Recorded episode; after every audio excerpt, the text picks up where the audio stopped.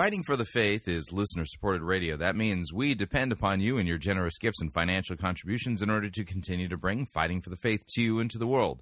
If you don't already support us, you can do so by visiting our website, fighting for the faith dot com. When you get there, you can click on one of our two friendly yellow buttons, or you can make your gift payable to Fighting for the Faith and then send it to Post Office Box one three three four four, Grand Forks, North Dakota, zip code five eight two oh eight. And thank you for your support.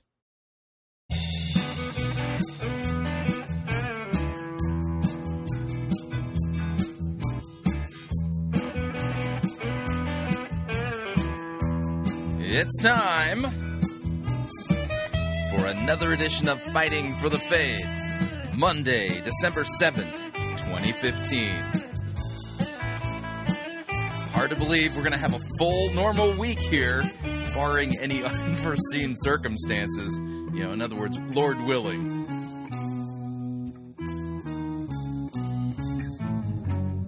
Yeah, but this is one of those programs today where you might want to take all of the proper precautions. Just say it.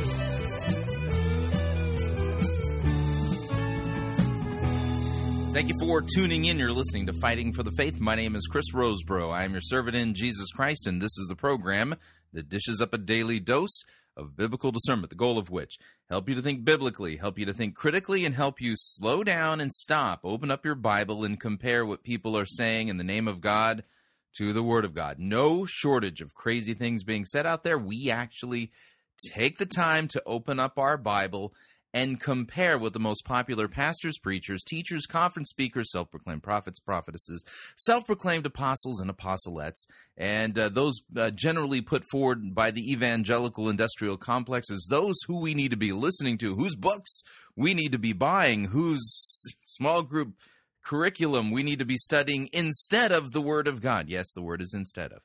And um, it, to see if what they're saying actually squares with what God's Word says, or if they're twisting God's Word and generally teaching for shameful gain the things that they ought not to be teaching. Now, that's what this program is about. And in the process, we try to have a little bit of fun along the way. Some of the things that we cover here at Fighting for the Faith is just so patently absurd that about the only thing you can do is laugh at it and just wonder, why is it that anybody would think that this has anything to do with God? Now, out there in the general church world, out there in the general church world, there is a large debate, and it's been raging ever since the, um, well, the so-called uh, rise of the Pentecostal movement uh, via the Azusa Street revival, and that has to do with the ongoing, uh, well, the ongoing, if, well, how do I put this? Whether certain gifts, you know, prophetic gifts, are continuing or if they've ceased. And I know a lot of people who are kind of on the fence, and I understand that trepidation. I really do. Yeah, but the reality of the situation is, is that you do not have to be a cessationist to discover whether or not somebody like a Heidi Baker or a Patricia King or, you know, somebody like a Chuck Pierce or others who are claiming to be manifesting the Holy Spirit, to know with certainty that they're not. It's really simply a matter of comparing what it is that you're seeing manifest and comparing it to the written Word of God. And over and again, even if you are not a cessationist, even if you're sitting there going, well, I can't, I, I'm not convinced by the cessationist arguments that the you know that certain gifts, particularly the sign gifts, not the gift of teaching, things like, you know, that's a that's a gift, the gift of discernment. It's an ongoing gift, but uh, the church doesn't need prophets anymore. No, we have the sure and certain Word of God. Uh, but uh, even if there were people out there, you know, that were prophetic, you know, the question is, are they true prophets or false prophets? In the Scriptures, Jesus himself warns us that in the last day there would be a proliferation not of true prophets but of false prophets. And all you got to do is open up your Bible and compare what these people are saying and sit there and go, why would God the Holy Spirit manifest himself in signs and wonders among this, you know, people who, well, completely pan the written Word of God, are openly disobedient to the Word of God, that is, you know, women pastors and preachers and teachers, and who who you know just egregiously twist God's Word so badly that the, they're not even remotely even teaching what's close to what's considered sound biblical doctrine. So the idea is, you know, kind of the question is, why would God the Holy Spirit manifest himself among people who are rebelling against what he's already revealed in his written word? The answer is, he wouldn't. These are not real manifestations of the Spirit, and we know this by studying the Word. So cessationist or not, you can know that, you know, people like Patricia King and Heidi Baker and others, they're not manifesting the real Holy Spirit. And in fact, uh, they're doing things that they ought not to be doing and teaching things that they ought not to be teaching, which means if they were hearing from God the Holy Spirit, the Holy Spirit would be saying, knock that off. You need to repent. But, uh, yeah, see, they're not really hearing from the Holy Spirit. All right, so let's talk about what we're going to do on today's episode of Fighting for the Faith. I will definitely have to, uh, in order to protect the audience of Fighting for the Faith, play our standard warning today. It's one of those programs. And we're going to start off with a Heidi Baker update. Yep, we're going to start start off with a Heidi Baker update and uh, listen to her, you know, via Marilyn Hickey's, uh, is that her name, Marilyn Hickey? Uh, yeah, it's Hickey T V on on on uh, YouTube. Uh, but uh, via Marilyn Hickey Ministries at the Global Awakening Conference, uh, Heidi Baker delivered a sermon. I, I don't know what this thing is. It's just uber creepy. But, um, yeah, we'll listen to Heidi Baker. So we have a Heidi Baker update. And then we're going to do an extended Prophetic Holy Orders Network Information Exchange Syndicate update. We will begin with, well, um, we'll, we'll start with uh, Barbie Breathitt. Yeah, that's who we'll begin with. And uh, and then who is this guy? I don't think I've reviewed him before. Hang on a second here. I got to make sure I got his name right. Um, his name is Kevin Basconi. Yes, we've covered Kevin Basconi before. And uh, we'll listen to Kevin Basconi as he talks about rainbows and lightning, and he is saying stuff at this Seer School of the Supernatural in, in Raleigh, North Carolina, I think is where he's at. That, I mean, is just patently absurd. And uh, then we'll end the hour off with Patricia King. And uh, Patricia King is uh, speaking, uh, well, her topic is the burning ones, and I think she's down under for this particular presentation. And uh, we'll listen to her as she totally mangles God's Word and blames all of this on the Holy Spirit. So that's what we'll do in hour number one. In hour number two, if you've um, ever, well, you know, if you're a fan of the movie The War Room, um, you know, I hate to break it to you, but uh, that ain't some that ain't good theology in The War Room. And uh, yeah, Priscilla Shirer, we've demonstrated it before, and now we have another example of it again. This is not a woman who is a sound exegete. She is a gifted communicator, but she is not a sound exegete, which means, despite the fact that she's a- able to, you know, with quite, with amazing skill, hold the attention of an audience, does not mean that you should be listening to her as far as her being a Bible teacher. She is a Bible twister extraordinaire, kind of of the same stripe of uh, Stephen Furtick. But she is also one of these ones, and you'll hear o- overtones of it in today's uh, sermon review, where she's teaching really, you know, strains of the Word of Faith heresy. And so, you know, this will be one of those episodes where, you know, hopefully it'll be a resource for people ongoing to warn people about uh, the false teaching of Priscilla Shirer. She is not a sound exegete. She is not somebody that uh, you want to expose yourself to and think that she's going to be teaching you sound doctrine. She isn't.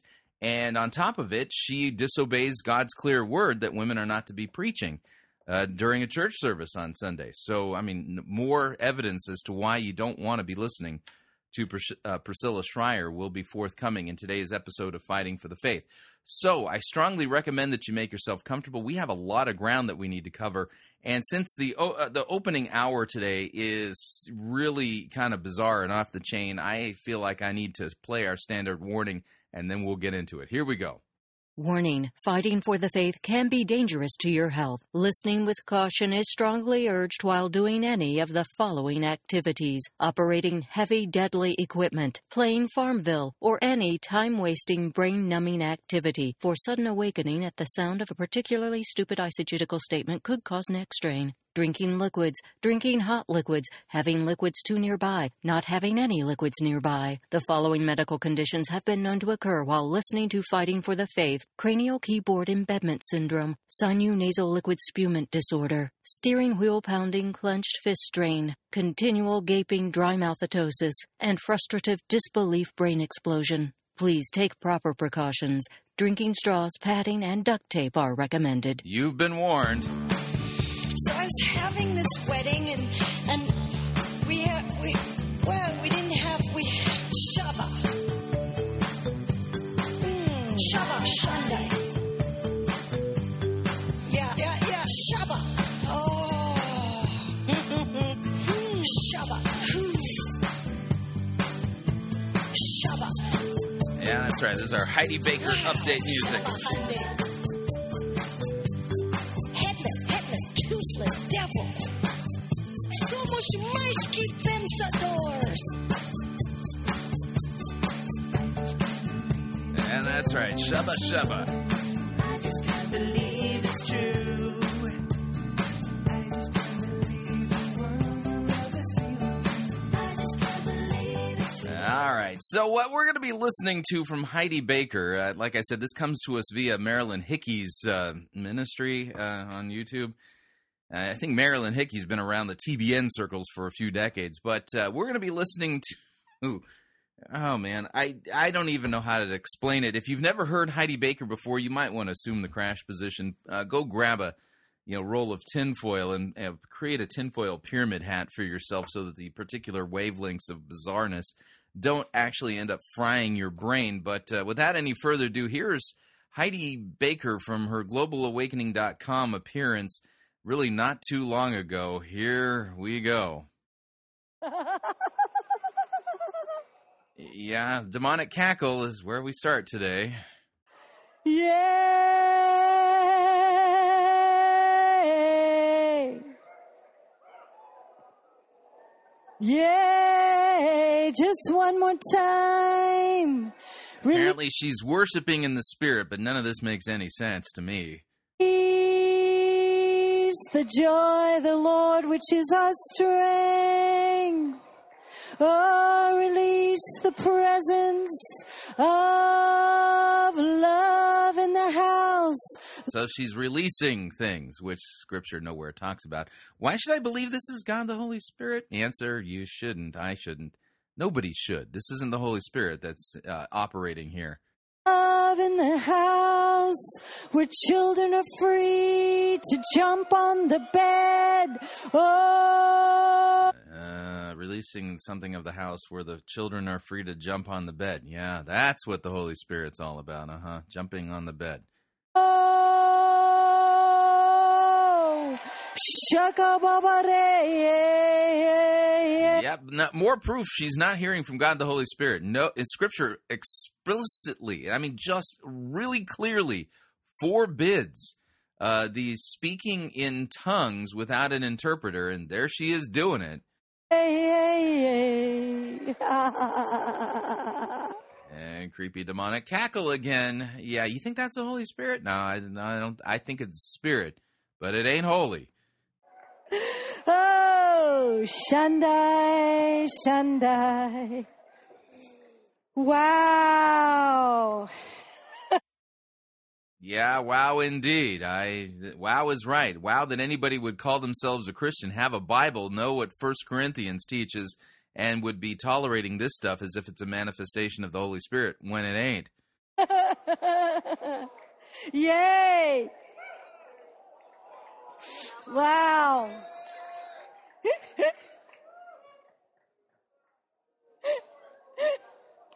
Ah. Whoa. And she's acting like she's inebriated. She might be, but uh, it's not because of the Holy Spirit. Wow. Bill, I believe everything you say. I do. I want to demonstrate it.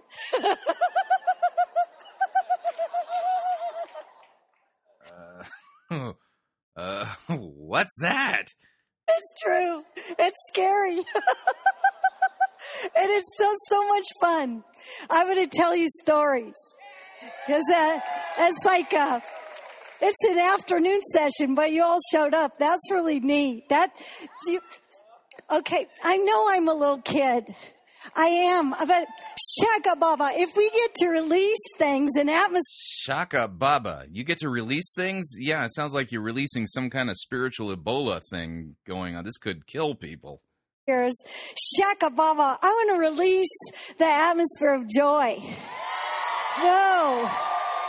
She's going to release the atmosphere of joy. Yeah, because you can find the atmosphere of joy releasing um, steps. Yeah, the things how you do this. Um, they're in uh, Second Hezekiah. Mm-hmm. It's right there. Just open up your Bible to Second Hezekiah chapter ninety-six. You'll find all the steps necessary to release the atmosphere of joy, you know.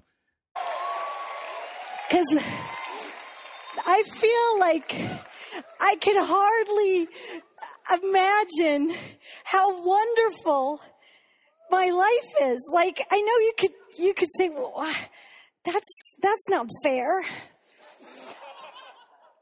There's plenty of hard stuff, but I just find joy in God. I find joy in Him. I and I I, I was with some dear friends um, at lunchtime, and we were talking. We were like, "Why do you think when we come in this room, you know, the the atmosphere is just so powerful and so ah, don't you feel that? Just the presence in God and like." Yeah, that's not the presence of God. Um, it may be the presence of something. That ain't the presence of God, though. I felt the presence of God just waves all the way to the back and the front. And, you know, I had I had two, three people help me to my room last night. And some of you think that's just like all the time, but I, I'm... So apparently she needed help getting to her room. She was so inebriated in the spirit. Uh-huh. Mm-hmm. I stand up a lot in Africa. And, um...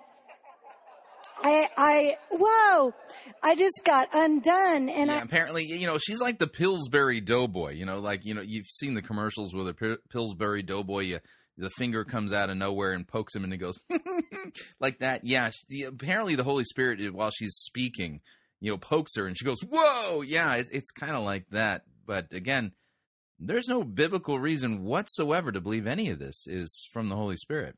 Said, so what is it? And and there was something about the hunger in this room that just pulls the presence of God.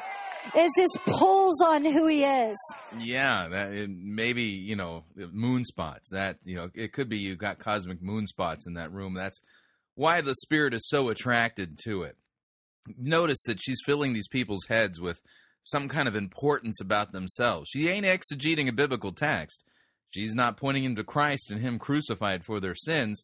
She's basically pointing them to themselves and how special they are because of this amazing atmospheric thingy that supposedly happens there in their midst. Yeah.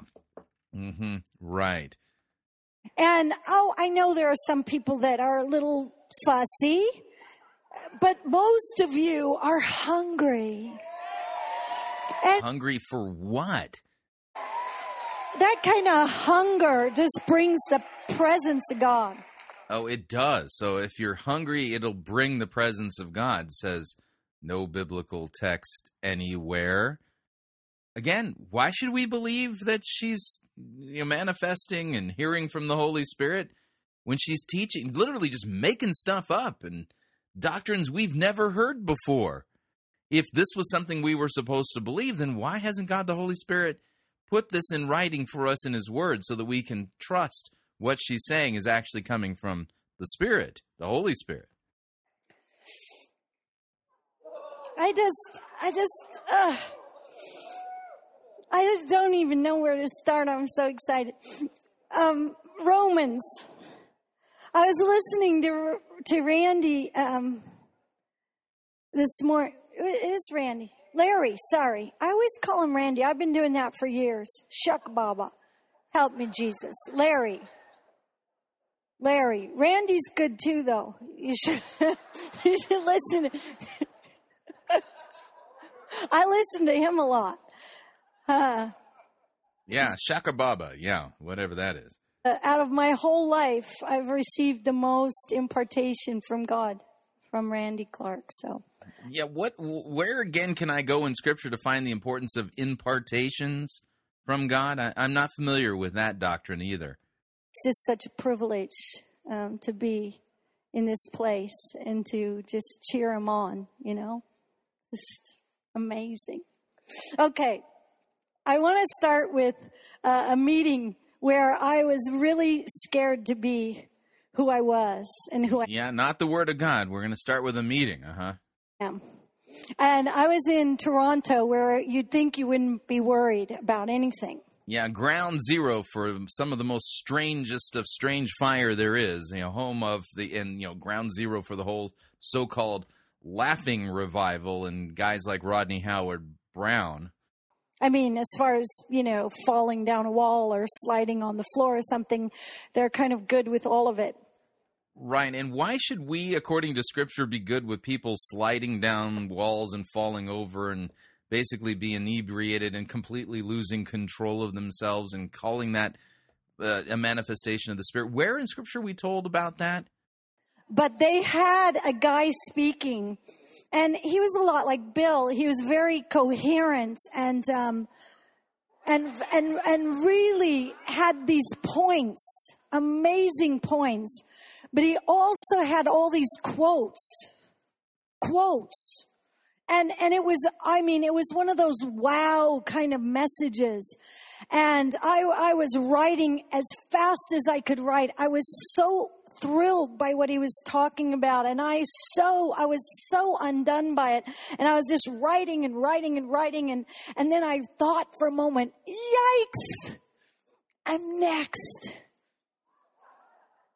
Oh, and they're flowing in this flow, and I need notes and quotes. And I was trying to, you know, flow in the flow of the meeting. You know, it's... Yeah, the flow of the meeting, you know, apparently there was an atmosphere of lucid thought, and she's not really comfortable operating in, you know, lucid thought of notes and quotes and an outline and things that actually make sense, you know. Of like one long meeting, you know. And I'm trying, and so I determined in my heart, some of you might have heard this, but I determined in my heart to get to the bookstore. I'm going to fast, obviously. And I'm going to get to the bookstore, and I'm going to get books, and I'm a speed reader, so I was going to speed read. So she's making an emergency trip to the bookstore. Quick, she needs some notes and quotes, and so she's going to speed read her way to find something profound and lucid to say. And I was going to write down all these notes and quotes. I figured they'd have something in their store. So I, I make my way down... Somehow across the room, I'm trying to make my way. And much like last night, uh, I got the heavy legs. The, the heavy legs, yeah, because you find the manifestation of the heavy leg thing in the, of the Holy Spirit like nowhere in Scripture. I'm trying to get to the bookstore, and this is serious now. And I'm explaining to Daddy God how serious this is. And I'm telling him about the flow that the meeting's flowing in. They're flowing with notes and quotes and wow kind of things that people write down. And I need some. So I'm going to get them now. And, you know, it's just that arrogance that you think you got rid of, but it's still there, back there somewhere. And I'm, and I'm, I'm, I'm, I'm not happy about it. So she's walking now with heavy legs, and she's demonstrating what that looked like. I'm not happy at all. I'm like, God, not now. I'm getting notes, and I'm getting quotes. So apparently God, you know, zapped her with uh, non-lucid, you know, bizarre, irrational manifestations of the Spirit, including the heavy leg manifestation of the Spirit, because God doesn't want her, you know, preaching anything lucid with notes and quotes. And I'm gonna, I'm gonna have a message from you, God, help, God. And then I splat, and I, I. And there she is, spread eagle on the floor.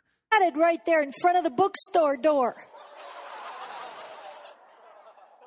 And I mean, and it's the Holy Spirit that caused her to fall spread eagle on the floor of the bookstore uh, in front of the door. I thought, is this funny to you? And of course, there were all kinds of snockered people everywhere. They were sliding down walls, and they're like, they they crawl over, stumble over to me, and more, you know. I'm like, shut up! But they're like, more. That that I just gave up. I didn't say shut up out loud. I just said it in my heart.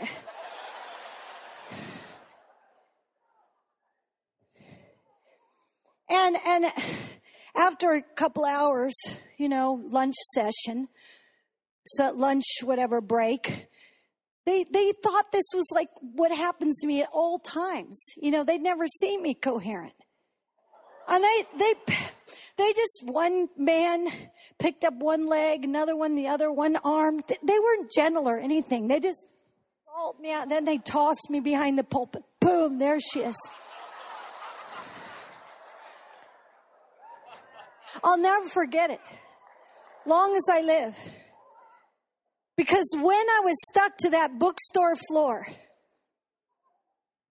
not even inside, just at the gateway. And, and this is a manifestation of the Spirit. Really, Heidi? I'm there. And God showed me clown shoes. God showed you clown shoes? Really? Wow, that's quite the revelation. You think those fit you, but he actually said they didn't fit me. These massive clown shoes. And I saw, I saw them on, and I was trying to walk, and I was like, boom, boom. You know, they didn't fit me at all. And he said, wear the shoes that I've given you to wear. Don't you try to walk, whoa, in somebody else's anointing. Whoa. He said, you walk in the shoes that I've given you to walk in. Shundai, there are as many kinds of ministries and way to minister as there are children on the planet. Says no biblical text anywhere. Whoa. And there is such freedom in being so confident in the love the Father has for you that as you yield your little life, and that's just your little life, I'm very much aware of the little, but you yield your little life to the Father and you just stop being afraid. It's just like, okay, where are we going? Daddy? Uh-huh. Yeah, I think you get the point. Is there any reason whatsoever from what she has said, which is completely new doctrine, never before seen anywhere in Scripture, um, that this is God the Holy Spirit who gave her the clown shoe revelation while she was lying flat on the floor of a bookstore uh, while she was seeking to find notes and quotes, you know, to, in order to be in the flow of a meeting over at the uh, Toronto Airport Church? There's no reason whatsoever to believe this is God from God the Holy Spirit. She's not pointing people to Christ. She's not helping them understand the mysteries of Scripture, what Scripture really teaches. You know, she's chasing after all of these experiences and teaching these people that this is God the Holy Spirit, who is the uh, source, if you would, of all of these nonsensical manifestations. Yet there's no reason whatsoever, in fact, many good reasons given in Scripture why we should not believe this has anything whatsoever to do with God the Holy Spirit. Think about it. All right, we're up on our first break. If you'd like to email me regarding anything you've heard on this edition or any previous editions of Fighting for the Faith, you can do so. My email address is talkback at fighting for the faith dot com, or you can subscribe on Facebook, facebook dot com forward slash Pirate Christian. Follow me on Twitter. My name there, at Pirate Christian. Quick break. When we come back, we got a Basconi update. We've got Barbie Breathitt and Patricia King. Stay tuned. Don't want to miss them. We'll be right back.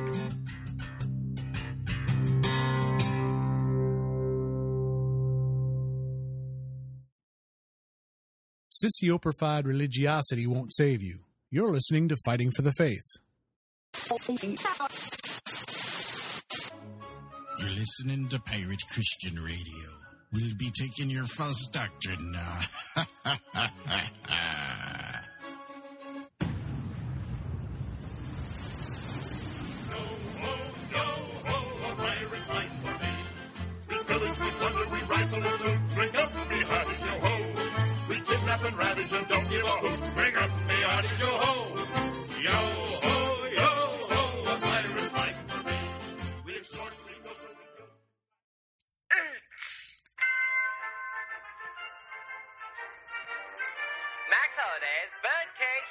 Presents Church Day Select.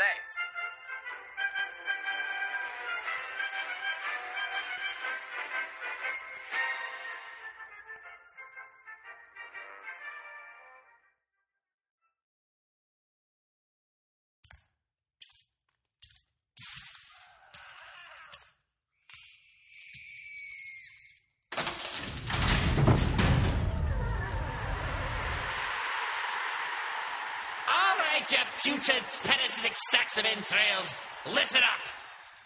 I've got some good news and I've got some bad news, straight from the top. I, I, I'm sorry, I mean bottom. What's the news from the bourse? The good news, gentlemen, is that our soul quotas are up by about fifty percent this year alone. The bad news is that we have to try harder. We're getting awfully close to Armageddon, and it's everyone's responsibility to do their worst. As we all know, the major culprit responsible for our blistering success is the continued decline of biblical intelligence amongst American evangelicals. They're just begging to be led astray by false doctrines. We barely have to try anymore. It's actually kind of depressing. Do you all remember how successful General Abraxas was with his sun stand still scheme? Yes! We would never have gotten away with a teaching like that twenty years ago. Yet, thanks to how mind-numbingly illiterate people have become with their Bibles, it worked like a miracle. Miracles? Heresy! uh, uh, my fellow miscreants, I apologize. Uh, slip of the forked tongue. Now, where was I? Ah, yes. So now our orders are to come up with the dumbest, the lamest, and most ludicrous teachings to throw at these dullards and see what sticks. Anyone got any suggestions? We, uh, we could sell indulgences so that people could, uh, get time off of purgatory. That's too thirteenth century, Agret. If you had spent even the slightest amount of effort in your demonic studies instead of trying to reinvent the selfie, you might have known that little historical factoid. Anyone else? Uh, how about praying to dead saints? Done it. Women could be pastors? No, no, no, no. Pastrix is already in the dictionary. We can chalk that up as a victory. Maybe. We should tell everyone that they're still under the Mosaic law. And that they must obey kosher laws. And that they must not celebrate Christmas. And be Torah observant. Too Jewish.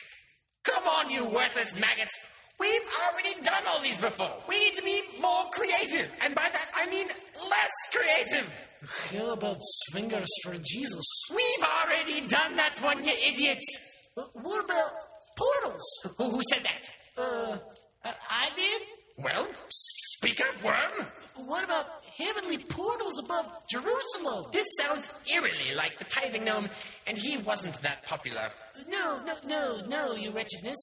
Uh, these are portals only above Jerusalem, and heavenly blessings fall out of them uh, on the passersby. And, and you'll need a map to find them. And where exactly will they procure this map? It'll come free with every purchase of a Microsoft Zoom.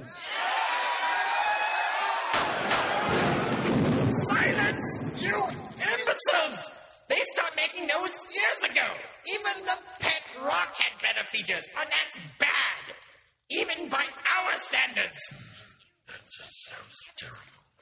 Why would anybody go for that? Who's next? Uh, there, there, there's a sound membrane. A sound membrane in the sky uh, that is bulging. And it, and it's starting to leak. You had my curiosity, but now you have my attention. That's it, Rich, and this, that, that's all I got. Sorry. Well, that's by far the worst idea I've heard yet. And I'm satisfied. I'll just run these notes down the chain of command. Meeting is adjourned!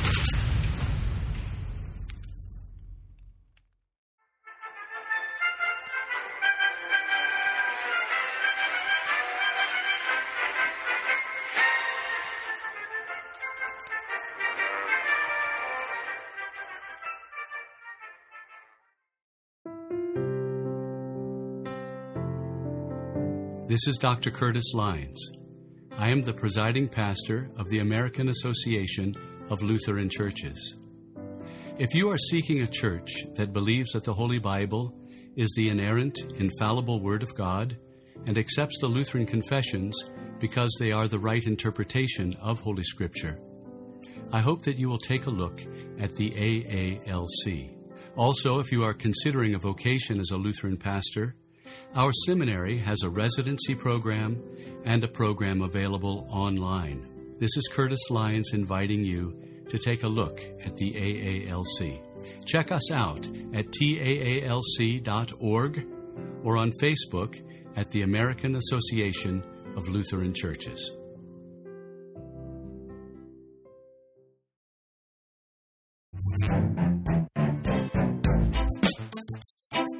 Every summer for the past fifteen years, youth have been immersed in the waters of their baptism at Higher Things conferences. On January second, we invite college students and young adults to the campus of Concordia University Chicago for an evening spent drinking from the fire hose of the gospel. This unique Higher Things Lutheran Unconference will begin with a service of Vespers and end with evening prayer. In between, seven incredible Lutheran pastors will take the stage for just twenty minutes each. A sit-down dinner will be provided with a Q and A session with a speaker panel. Registration is just one hundred dollars per person. Go to higher things dot org for more information. That's higher things dot org.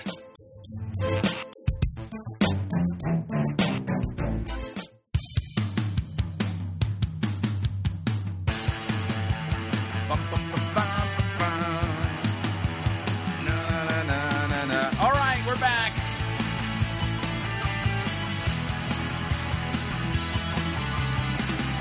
Warning, listening to Fighting for the Faith could convince you biblically that much of what is being passed off as manifestations of the Holy Spirit today are anything but manifestations of the Spirit. Just a reminder, Fighting for the Faith is listener-supported radio. That means we depend, truly do depend, on you and your generous gifts and financial contributions. This is a partnership. We are, we go and do the hard work, the research, the putting together the radio program, and putting together the website, of uh, marketing, uh, all the things that we do to run Pirate Christian Radio. And you partner with us financially so that we can continue to do what we are doing and extend the reach and the offering of how we serve the body of Christ. So if you don't already support Fighting for the Faith and Pirate Christian Radio, please do so. You know, you can do so by joining our crew or hitting the donate button over at our website at fighting for the faith dot com. When you get there, click on the Join Our Crew button, and uh, you can pick your rank. We have uh, the lowest rank is Powder Monkey, moving all the way up uh, from to Gunner's Mate to Master Gunner and Quartermaster. And the uh, monthly commitment for the Powder Monkey is only nine dollars and ninety-five cents a month. And uh, this is a great way to support us with a recurring automatic payment so that uh, you know it helps create a good solid foundation for us. And as you can tell from our website, we've currently completely overhauled and upgraded our website. And there are more things that we would like to add. But in order to do that, we first have to have a sure financial base to do so.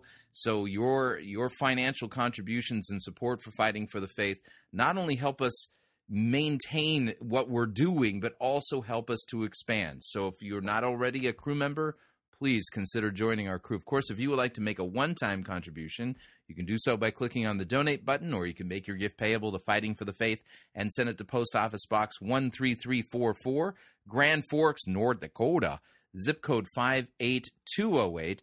And, of course, if you would like to uh, purchase some of the things that we've made available for sale as a means of supporting us, you can visit our website, fighting for the faith dot com. Click on the Bake Sale link. You can purchase a uh, a bottle of our Four Blood Moons Fiery Shemitah Sauce, which makes a great stuff uh, stocking stuffer.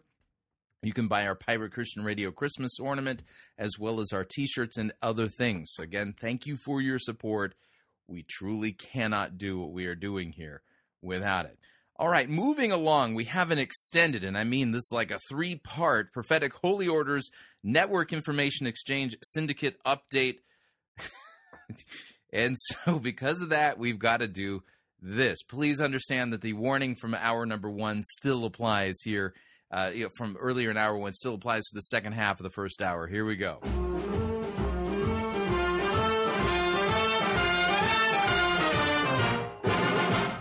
Down at an English fair, one evening I was there, when I heard a showman shouting underneath the flare, I've got a lovely bunch of coconuts, there they are standing in a row.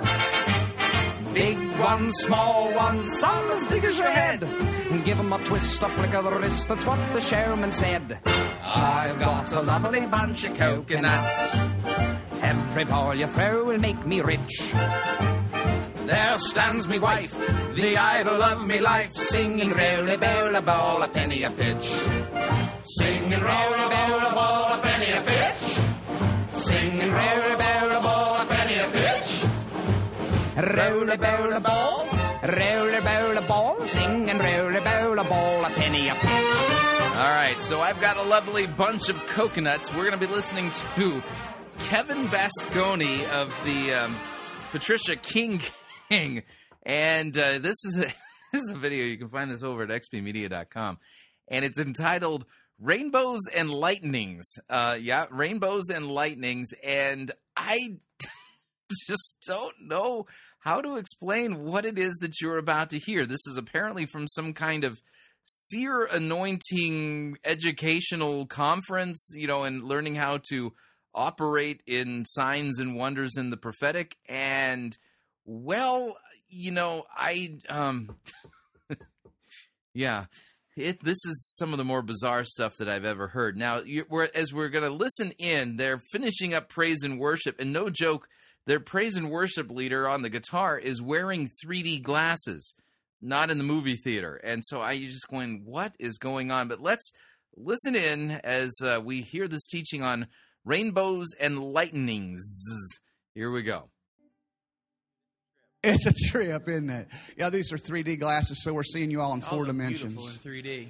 Uh, I want to welcome you to the uh, Raleigh Durham School of Seers, and I'm glad you're here. Raleigh Durham School of Seers.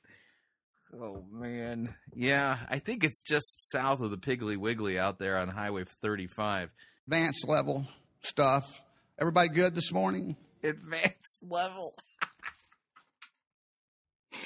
Oh, man. Sorry. I got to tell you something, man. I had such a powerful encounter with the kingdom of God last night. I am so full. How full? You want to know how full I am? How full are you? I'm like a tick on a boar hog this morning.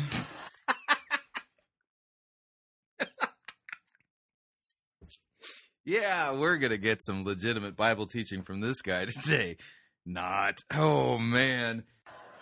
I'm about to burst. And uh, last night I had a very unusual experience, and the glory of God just blasted me. In fact, I don't know exactly what time it was, but it was so amazing. I was in my prayer room here on the grounds of the new worship center, and lightning struck.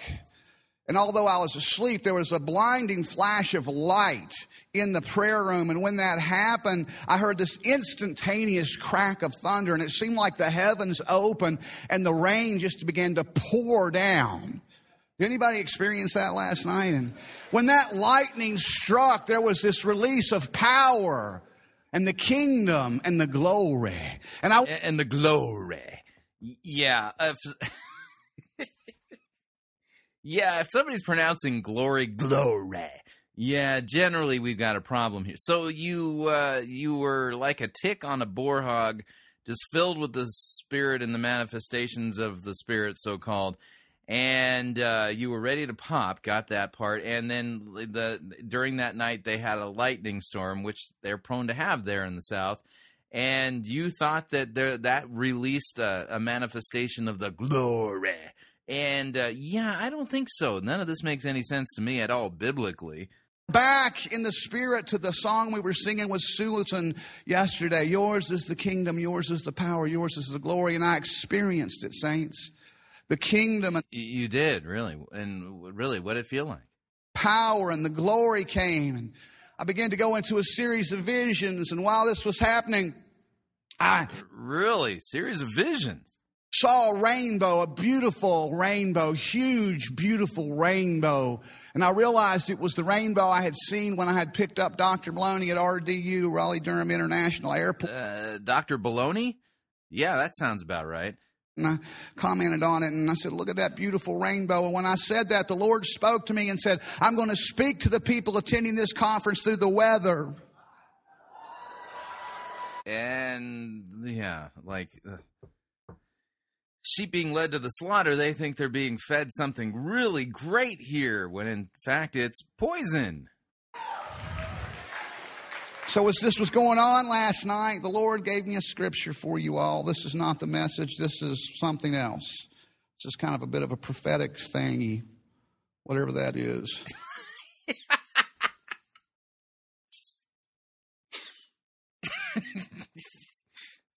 So what we're hearing here is a prophetic thingy, and he doesn't, he doesn't even know what it is. Ha. Uh. I am so full. I hope that you can get some of the overflow. I hope that you can just lean in this morning. Yeah, lean into the overflow. And uh, which biblical text teaches us about the overflow and leaning into it and all that? Nowhere in Scripture is this taught. This guy is not talking about anything revealed in the Bible about manifestations of the Spirit and the glory and things like that. This guy is being he's basically... talking nonsense from his own sensual flesh and, you know, being driven along by so-called dreams and visions he thinks are coming from God. There's no reason to believe any of this is from God. I shared with you yesterday I was going to do a hermeneutical teaching with a cheese sandwich.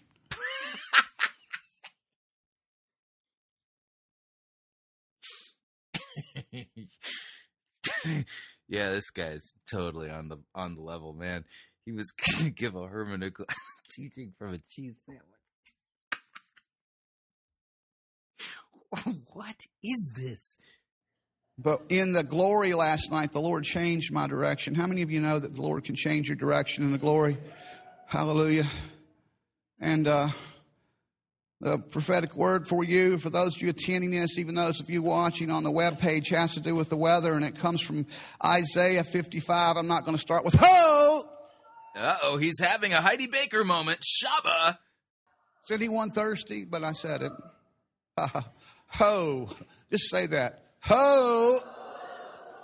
Ho, ho, ho. Uh, ho, ho, ho. Is this the Santa Claus anointing? What is that? Getting hot up here already. Verse eight, Isaiah fifty-five, God speaking says, my thoughts are not your thoughts, nor are my ways your ways, says the Lord. Yeah, the number one out-of-context proof text used to basically justify the unjustifiable and get rid of any kind of lucid biblical teaching and, and replace it with nonsensical, irrational so-called experiences of the Spirit. But um, this ain't the Holy Spirit. I don't know what this is, but it ain't the Holy Spirit. That's the one thing I know for sure. All right, moving along. We're still under the umbrella of Prophetic Holy Orders Network Information Exchange Syndicate. And uh, one of the ringleaders of the syndicate is uh, Barbie Breathitt. Now, have you ever wondered, you know, how is it that the uh, folks that, you know, like Barbie Breathitt and Patricia King, how do they, well, distinguish themselves from psychics? You know, because quite frankly, if you know anything about psychic experience or so-called psychic experience and so-called psychic healing and things like that, there, well, doesn't appear to be much of a difference between the quackiness of the psychic movement and the so-called signs and wonders movement that, uh, well, Barbie Breathitt is a part of. And so, you know, th- this is a question that comes up quite frequently in their circles, at least from critics. And so here's Barbie Breathitt in an interview with the Revi- Revival Fires uh, YouTube channel to discuss the difference between the psychic and the spirit. Here we go.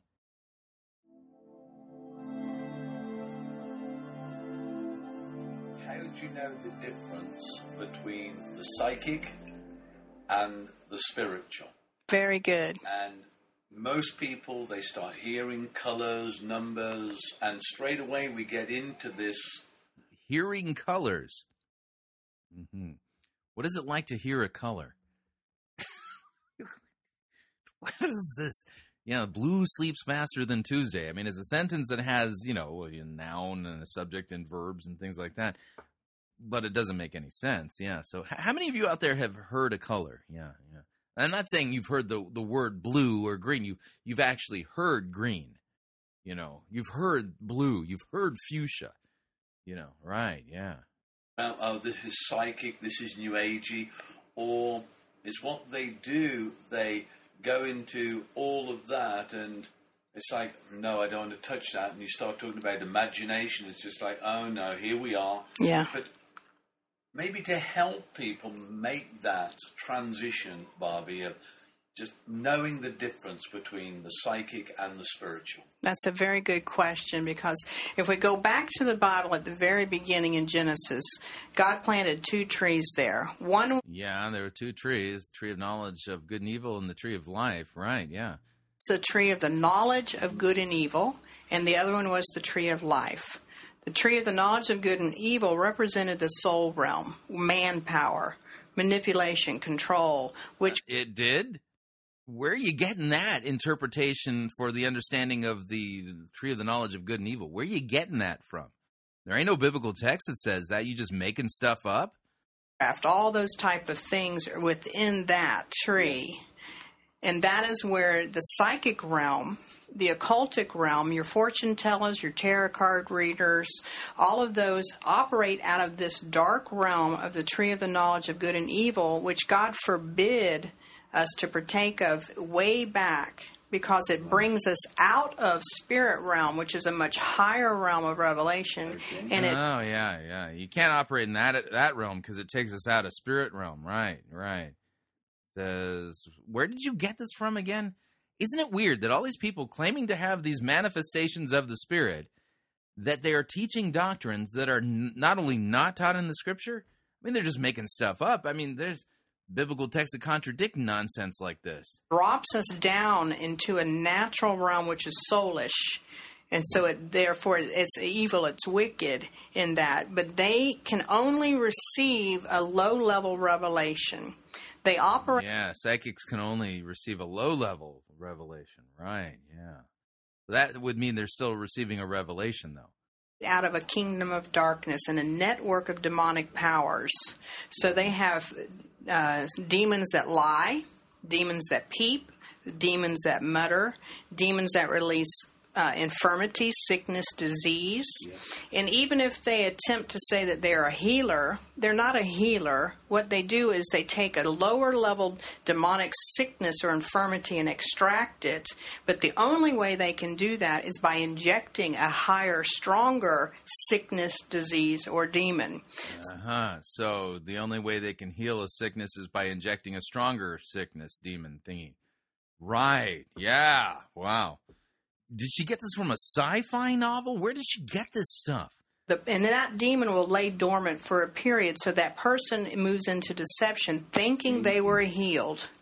But what they did was they lost a migraine headache, but they received brain cancer. And oh, yeah. See, yeah. So if you go to get healing from a psychic, they can heal your migraine and then give you cancer. Because, you know, that's right there in the book of Genesis regarding the tree of the knowledge of good and evil and the tree of life. I mean... Duh, didn't you see it there before? I mean, what? why would anyone think this woman is actually telling us anything that's true? This is nonsense. But the, the shifters that move in that realm are not moving in healing. They're moving in massive deception, because that realm is very legalistic, and the demons vie for position. Yeah, the shifters, you know, because they, they, they, the demon realm's really legalistic, yeah. Very competitive, and they will not move unless a higher, more wicked spirit comes in. So when people go to fortune tellers, tarot card readers, palm readers, any of that dealing in the occult realm, they're setting themselves up for a curse and not a blessing. Right, yeah, because the shifters thingies, right. And so that realm is a lower realm, and it's of darkness. Even though they say they can see lights, it's always in a grayscale compared to what a spirit-filled believer sees. Right, so psychics can only see in grayscale, not in color. Yeah, which means that basically psychics and uh, people like Barbie Breathitt are seeing the same thing.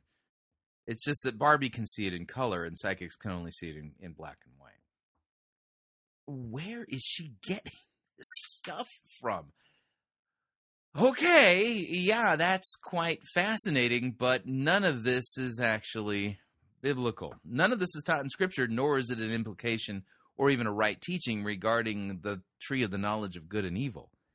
And yet, uh, all these people who claim that these people can operate in true manifestations of the Spirit, my question is, why should I believe that Barbie Breathitt is operating in true manifestations of the Spirit when she's making theology up that is not only not taught in Scripture, I mean, the implications of it are contrary to Scripture?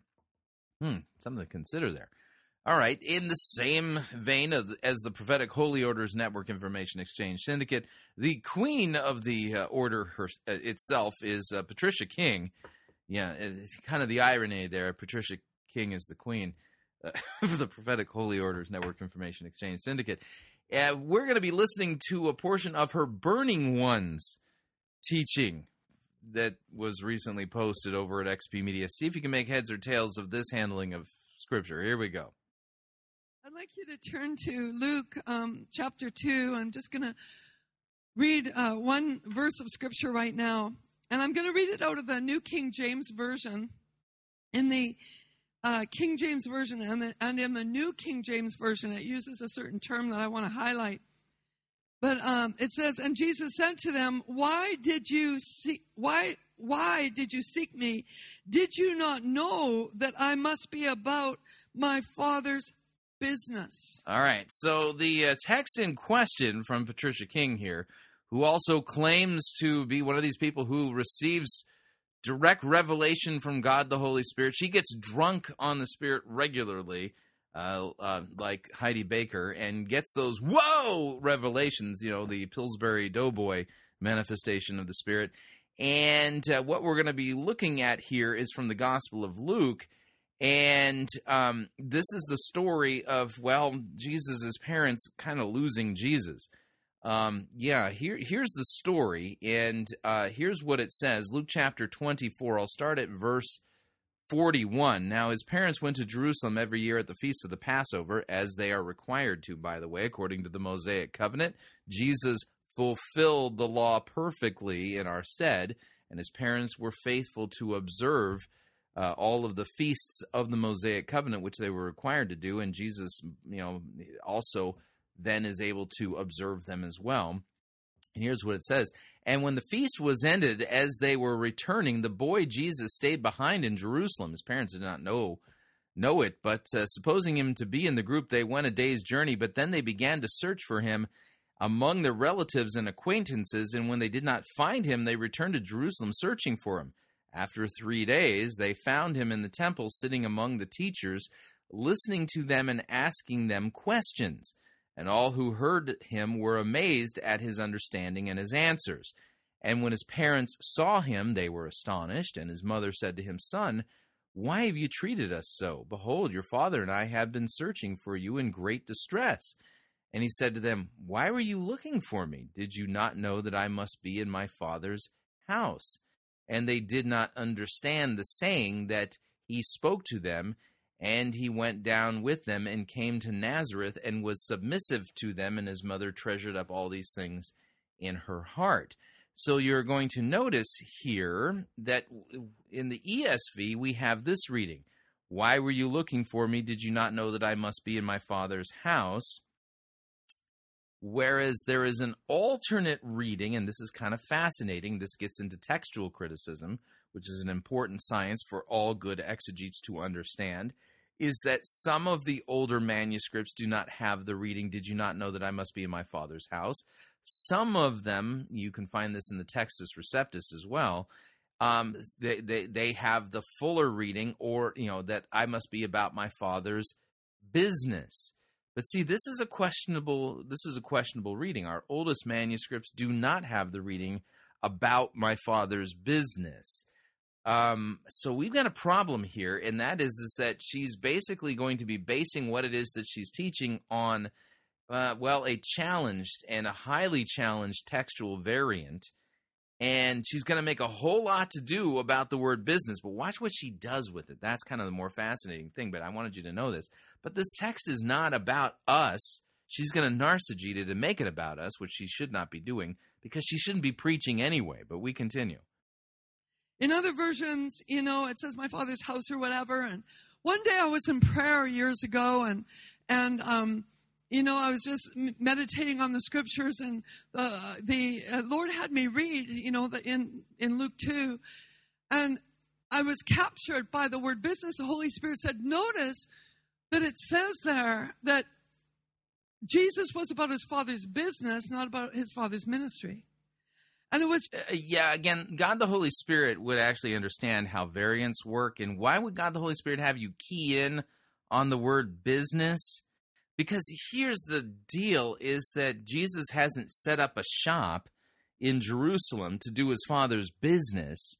Yeah, we got a problem here. He just caught my attention. Sometimes the Holy Spirit will catch your attention just with one word in a sermon or one word in an email or something like that. And this was one word in my scripture um, reading. And he says, I want to show you something. He says, I want I want to do something with business people in this hour. And before we, we finish... I, I, I want the Holy Spirit's telling you I want to do something with business people in this hour. Jesus wasn't in the marketplace. He was in the temple.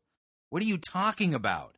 Session today, we're going to release a commissioning, a kingdom commissioning on those of you who are f- feeling called into business or who are in business at that point. Oh, I see. Because one of the textual variants on uh, that passage in Luke contains the word business, you're going to release some kind of business anointing?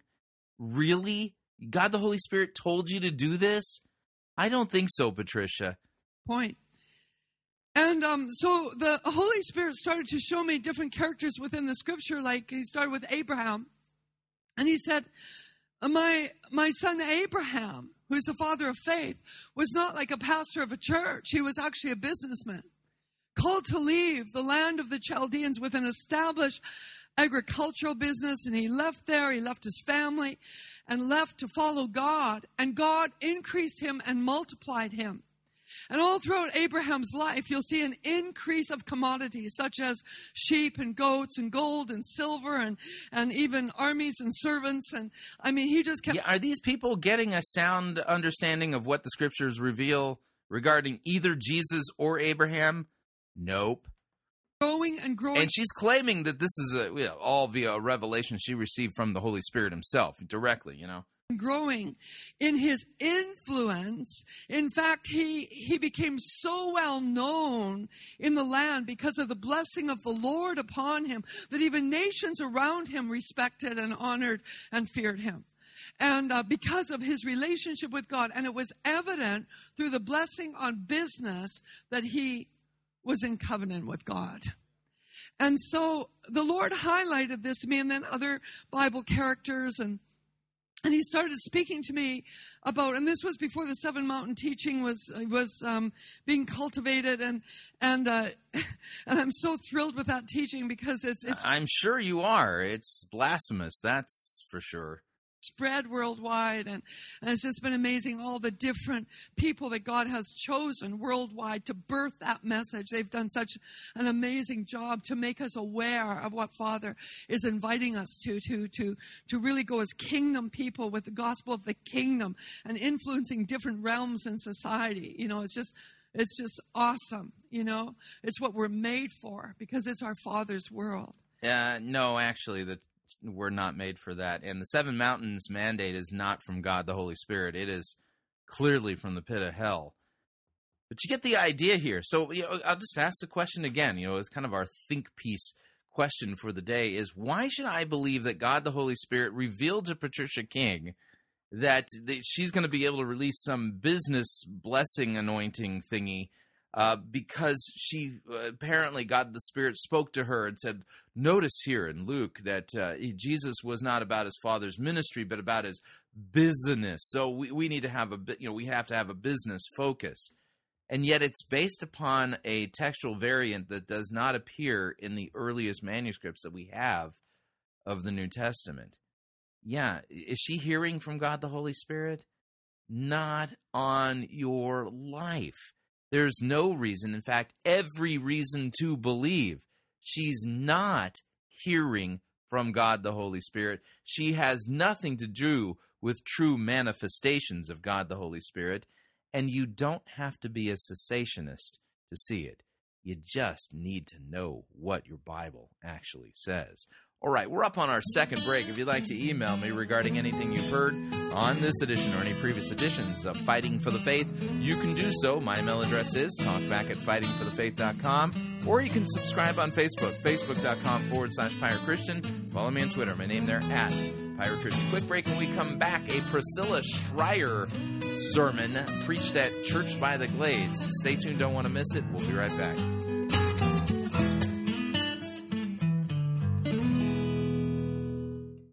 No itching ears are scratched here. You're listening to Fighting for the Faith. Pirate Christian Radio Theater presents Death of a Salesman. Are ye a salesman? Why, yes, I am. Can I interest you in some...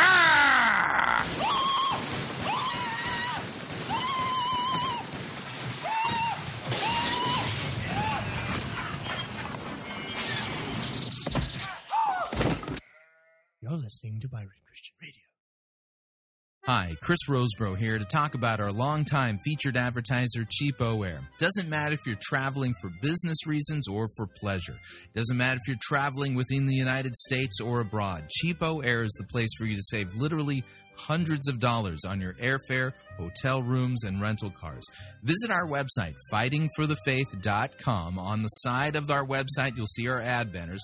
Look at the ad banner for Cheapo Air and look on it. There's a promo code. Write the promo code down. Click on the ad banner and then book your travel at the Cheapo Air website, and you'll have the opportunity to enter that promo code for additional savings. Again, fighting for the faith dot com. Write down the promo code, click on the ad banner, and save money on your airfare, hotel rooms, and rental cars today.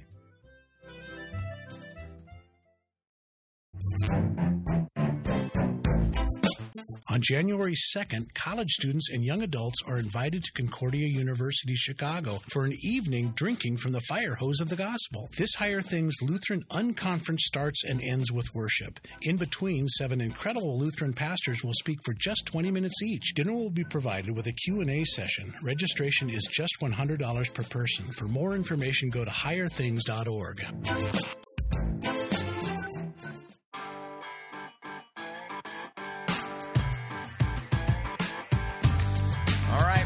Hour number two of Fighting for the Faith, sermon review time.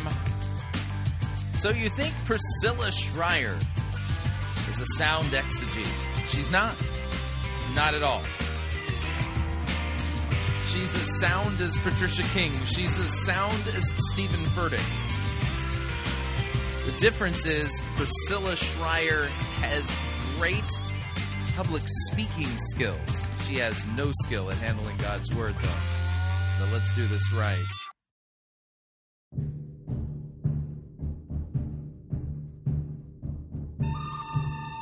Wow, wow, wow.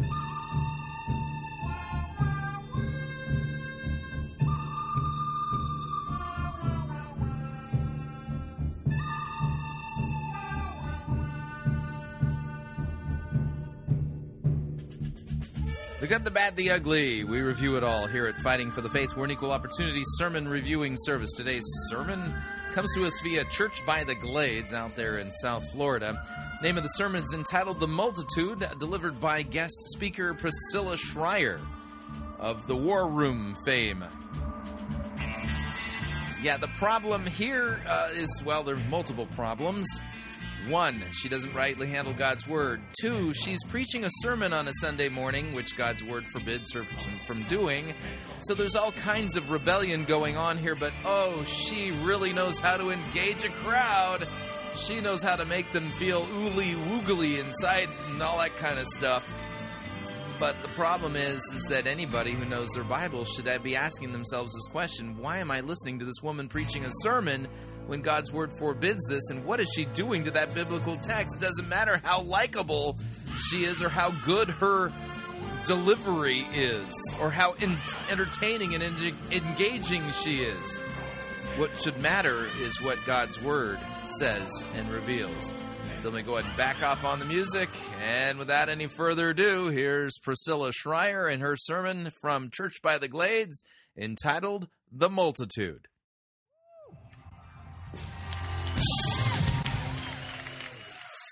Well, hi, y'all. I hope that you are well. We certainly are delighted to have an opportunity to be with you this Sunday. We love coming home to this church. That's how we feel, like it's our Florida family, and we're so grateful to you guys for allowing us to be a part of your Sunday service. My husband and I, my boys, we are thrilled to be here and serve. My whole family is serving, and it is our privilege to serve you Uh, this weekend in the Lord. I believe in the power of the Word of God. Do you believe in the power of God's Word? I know you do. And so it is a thrill to share it with a group of people that I know appreciate the fact that it is not just some random book, that the Bible is God's own Word. It is spirit and life to us. And we ought to expect to hear God speaking personally to us. Yeah, it is God's Word. It is spirit and life. Why are you disobeying what that Word says by preaching a sermon? But I want to tell you before I pray for our message today, I've said this at the previous two services, and I will say it at every service, because to me it is so important that you all realize the gift that you have when the Lord gives you leadership at your church that has integrity. That is, are the same people when nobody's looking as they are when the spotlight is on them. Unfortunately, we live in a day and age when that's a rare thing. When, when your leaders and your pastors are like for real, like they really love Jesus and they really love you. And the fact that you have that at this church is something that you ought to celebrate. It's something you ought to celebrate. We are grateful to the Hughes for being our friends and allowing us to partner with them in ministry. Y'all, let's pray together. Lord, thank you so much for this day. Thank you for this privilege that we have to be in your presence under your Word. Lord, we did not come to see each other. We came to see you. So what we're asking is that in these few moments, you will do what only you can. Would you take this one little message, Lord, these few little thoughts, would you divide them several thousand different ways so that everybody under the sound of my voice, whether they are in this room or on the other side of that screen, Lord, would you help them to all hear a fresh word from your mouth? Because that's why. Fresh word. Apparently, uh, the written word, yeah, that, that ain't fresh. We need a fresh word. What does that mean? A fresh word from your mouth. Because that's why we came. In Jesus' name, everybody agreed with me and said, amen. We we do have three boys, as Pastor David mentioned. Um, uh, Jackson did just turn thirteen. I've been thinking about Jackson in particular because he just turned thirteen. Um, I've been uh, kind of backtracking through his life, just a little nostalgia, thinking about how far he's come, how much he has grown. You should know. Yeah, notice we're starting with a personal story. And here's the idea, is, is that if you're going to use a personal story as a sermon illustration, the purpose of a sermon illustration is to basically help you better understand a biblical text that you're exegeting. So the the Bible has to be the thing that leads off, and if it's not, then what happens is, is that the illustration then begins to govern how you understand the biblical text, rather than the biblical text being if you would, uh, you know, illumined by the illustration. So she's doing everything backwards. When you have somebody start off with a personal illustration, it may be, uh, it may be that they're engaging in Bible twisting and monkey business, and that's exactly what Priscilla Shirer is engaging in. Is is she's enga- engaging in Bible twisting because she's not actually exegeting a text yet. She's going to start off with an illustration, a personal experience, an anecdote, which will then be the governing principle for understanding the text that she's going to narcegete. Not, this is not how you arrive at a proper understanding of what God's word says. So there's a trademark of all of my boys is that they have grown. My twelve-year-old, well, he just turned thirteen two days ago. He wears a size thirteen men's shoe. Somebody come help me feed these people. And I got three of them, three big boys. Jerry Junior is eleven, and then Jude, he's seven years old. Jude is our surprise baby. We still look at him and don't know exactly how he got here. And we named him Jude on purpose because that is as close as I could get to Revelation, because it is finished. It's over. That's the end. So these three boys, I, I'm very nostalgic about their lives, and I write down things that happens in their life. I bought each of them this little journal from Marshall's. I think I picked them up for three bucks a piece. It's a journal I have been keeping um, for their lives, basically. And every year, once or twice a year, when something, you know, they, they say something interesting or funny, or they're learning something, or I can see God doing something in their life, or they do something that's just hysterical and needs to be remembered, I record it. So I've had Jackson's book in my hand recently because for his thirteenth, I wrote a note to him for his thirteenth. And I'll give it to him later in their lives at some point when they will care that I have been writing and keeping notes about their life. And um, I, I was just scaling back and looking through the notes on Jackson. And one of the, the notes I wrote to him was about his fifth birthday. Because when he was five, that's when he started to lose his baby teeth. Y'all need to know he had been waiting on them baby teeth to come out. He'd been sitting on pins and needles about the whole thing because we had told him that when you start to lose your teeth, what'll happen is you get to tuck that thing under a pillow at night. And when you go to sleep, the tooth fairy's going to come. She's going to exchange that, um, that uh, tooth for a treasure. And he could not wait. You need to know about my oldest boy. He doesn't really care for going to sleep at night. Never has. I don't know if he ever will. He needs very little amount of sleep to function. So he's never been excited about going to bed. Well, that night when he lost that first tooth, I have never seen him so thrilled to go to bed in all of his life. He eagerly ran up the stairs that night. He laid down in bed, tucked that pillow underneath, was so excited he could barely go to sleep. Every few seconds he was looking underneath the pillow to see if anything had happened in those few seconds that he had closed his eyes. He finally fell off to sleep and was asleep for several hours before about two or three in the morning when the six foot three, two hundred fifty pound tooth fairy that I sleep next to every night got up from the bed, went upstairs, and exchanged the tooth under Jackson's pillow for a treasure. I knew when Jackson woke up that morning. I knew it because there was chaos upstairs. I just heard little squeals of delight and stomping feet as he and his little teeny brother at the time, Jerry Junior was only about three years old or so, they discovered and were so excited about the treasure underneath the pillow. Jackson came bounding down the stairs into our bedroom, ran in with two fists clenched closed. He ran up to me and said, "Mom, Dad, the tooth fairy came. I got a treasure." I leaned over, very eager to see what it was. In one hand, he opened up. There was a package of gummy bears, which he was thrilled about because that was his favorite snack at the time, thrilled. Then he opened up the other hand, and there was five dollars.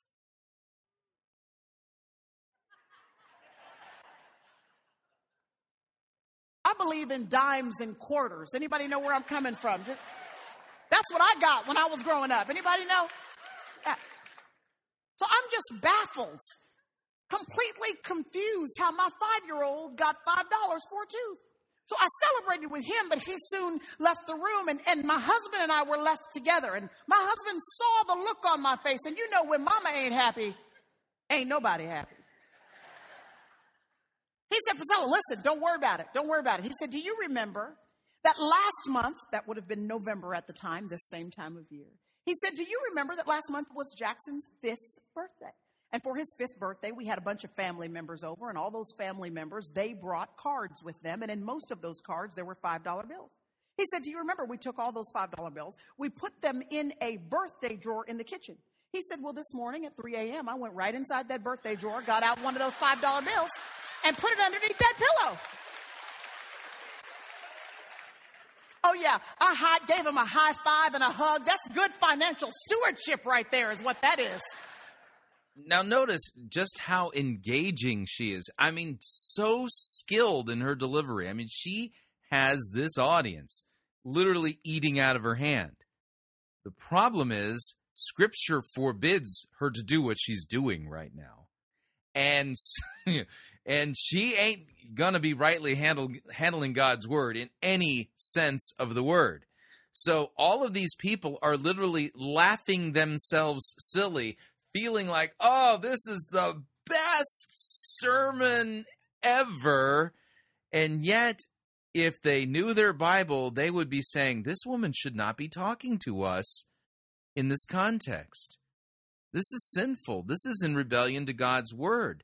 Nothing good can be coming of this. Doesn't matter how entertaining she is, does it? And so I was so tickled and intrigued to watch my then five-year-old boy jump up and down celebrating treasure that really was already his. Treasure that had been his all along. He was just now becoming aware of it. And it occurs to me that in a group this size, there are so many of us that will spend many of the days and weeks and months of our Christian life living as if we have no treasure, when we've had it all along, when it was given to us as a part of our birthright as daughters and sons of Christ Jesus, but we go through... Daughters and sons of Christ Jesus. It sounds a lot like uh, Jennifer Ivaz's theology.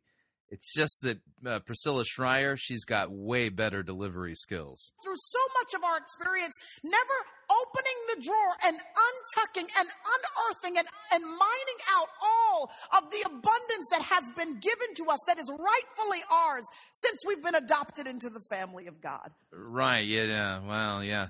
The word of faith nonsense coming next, I'm sure.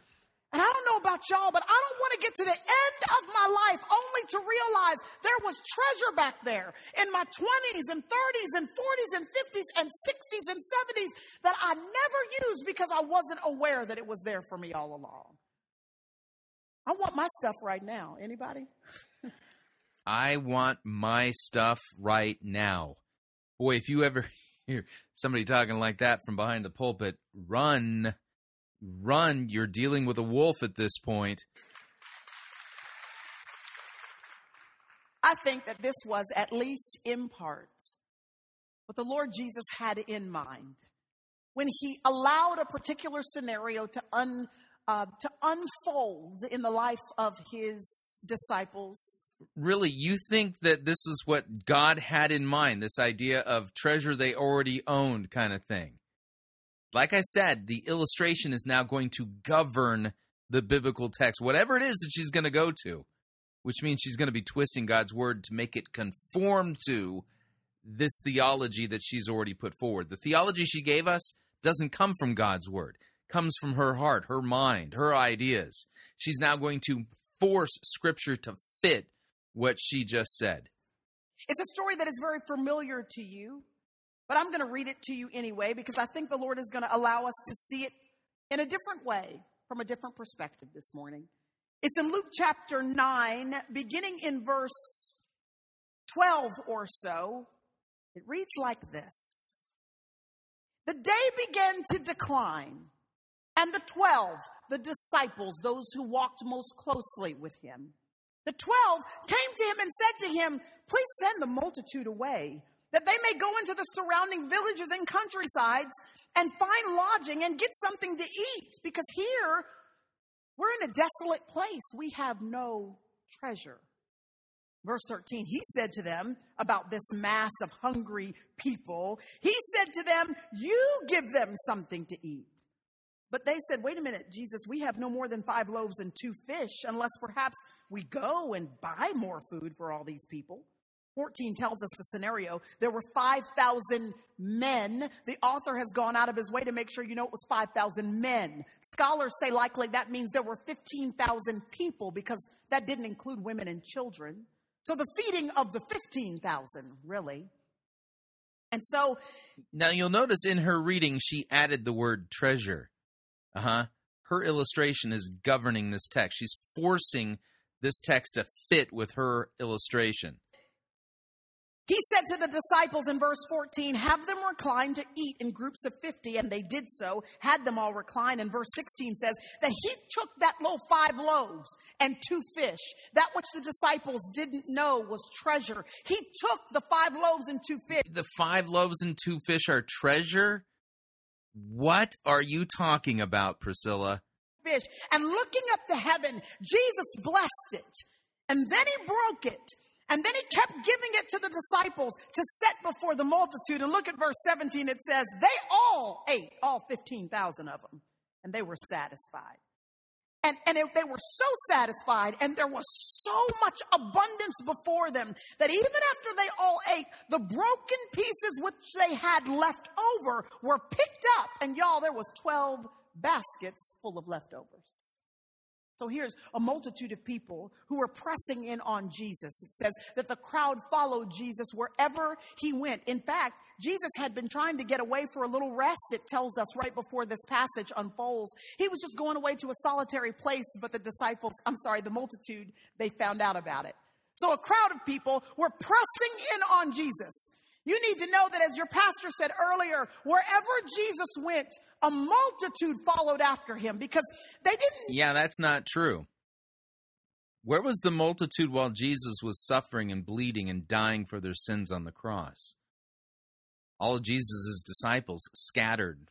I think John was kind of lurking, and you know he actually showed up at the cross, but it was Mary and John, and there was no multitude there wherever Jesus was. Yeah, that's not true. Know about this whole Messiah business. They weren't sure whether or not he had come to redeem them. They didn't know about the kingdom of God being at hand. They weren't convinced necessarily about all that yet. But what they did know was that when this Jesus showed up, blind people could see. What they knew for sure was that when this guy showed up, deaf ears could hear, and the lame were walking, and the dead were being raised. What they knew for sure was that when this guy spoke, they had heard teaching and preaching before from the Sadducees and Pharisees and religious leaders of the day. But when Jesus spoke, they had never heard anything like that. There was an authority dripping from all of his words that caused them to just have an awe about every word that he said. They knew there was something different about this man. And so wherever Jesus was, a crowd came, and the multitude was pressing in on him. Most of the time when we consider this story, which most of you probably have heard this story before about a hungry multitude of people, and most of the time when we consider this story, we think about the multitude. We think about the five loaves and the two fish and how those uh, little things were actually um, a gift and a miracle waiting to happen for the multitude. We consider the multitude, the masses. I want you with me for this morning to consider those which most closely represent you and I, though. You and I are not represented by the multitude. We, we're the disciples. We're the ones that come to church on Sunday. We're the ones that hear and study and revere the Word of God. We're the ones that say we walk with him and talk with him and are supposed to be in relationship with him. And for the twelve of that day, Jesus brought those in his inner circle. He brought them close, and he said, you know what? This little demonstration isn't just for the multitude, it's for you. I want to call the twelve.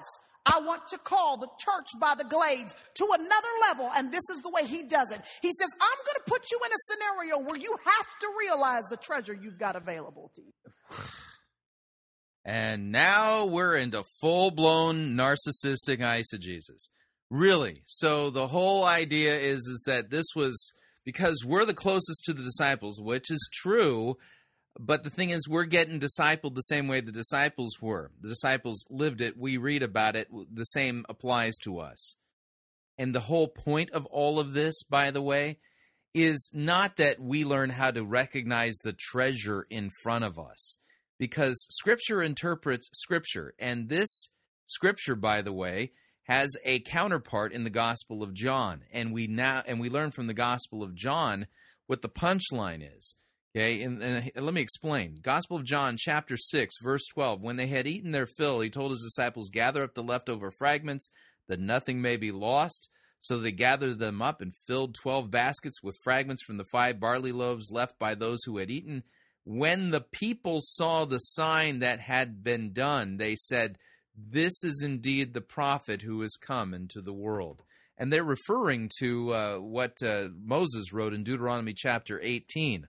Starting at verse fifteen, it says this, "The Lord your God will raise up for you a prophet like me from among you, from your brothers. It is to him you shall listen."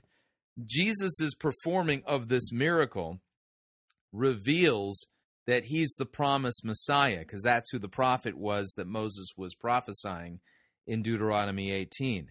And it's all about who Jesus is. And it says that they, and Jesus perceived that they were about to make him, uh, come and take him by force to make him king. Jesus withdrew again to the mountain by himself. See, this miracle, because children of Israel, they were fed by the Lord in the wilderness, manna from heaven. Uh, a food miracle of this type had not been seen since the children of Israel had been in their wilderness wanderings, and they happened to have been in a wilderness when Jesus multiplied the loaves and fishes, which was a sign to them that he was the Messiah. That's what's going on in this text. So Priscilla, in true narcissistic eisegetical style, is taking all the glory away from Christ and who he is and what he's done, and now it's all about some principle of you needing to pay attention to whatever treasure that you already possess so that you can, um, I don't know what, uh, take care of the multitudes in your life. Yeah, that's where she's heading. Here we go. Here we, we continue. Because I don't want you to just have it and tuck it away in a drawer. I want you to have to open that thing up and unearth everything that I want to give you an opportunity to experience in your life. So he sends a multitude. And the multitude presses in on them. And the very first verse of the passage that we read in verse twelve, it tells us that the multitude was pressing in on them, their hunger arising, their needs escalating just as the day was declining. Now, I don't know about how you feel at the end of a long day, but I sure do know how I feel. There is a depletion of energy. Can somebody say amen? There is a lack. There is a decline. And as the day declined in this scenario before the twelve disciples, the needs are arising. They are escalating. As we sit in a room this size, I know that there are very, very many of you that are in this exact same scenario in some area of your life. No, I'm not. And no, nobody else is either. You're now allegorizing. And this is a terrible way to handle God's word, because you're twisting it and twisting it away from Christ and what he has done for us, and allegorizing the multitude to somehow reflect what? Well, let's listen some more. Because it might not be a multitude of people that are pressing in on you, just a multitude of problems. Eh, yep, Bible-twisting, narcissistic extraordinaire. Yeah, this is what happens, by the way, folks. Women are forbidden by God's word to preach a sermon to a congregation. They are forbidden. So when one gets up and preaches a sermon contrary to God's word, she's already in rebellion to God's word. And the congregation that puts up with this kind of nonsense and rebellion against God's word, they've opened themselves up to be deceived. And that's what Priscilla Shirer is doing. That as you consider what you have to face Monday on your job, or Tuesday in your family, or in this season of your finances, or even in your physical body, maybe... This season of my finances is the same as the multitude. Oh, ah, this is nonsense. Maybe the pains are escalating, but you feel like your patience is declining. Maybe the difficulties in your job are escalating while your, your patience is declining. Maybe your needs in your career are, are escalating, but your money is declining, and you feel like... This text has nothing to do with my finances or anything I'm facing in my life right now in that sense. Like you are declining in all of the areas where you feel like you need that capacity in order to sustain that particular need. The disciples know exactly how it feels to be in a declining situation when the needs are escalating. What on earth? That's not what this text is about. To have those, those things completely out of balance on the scales of your life.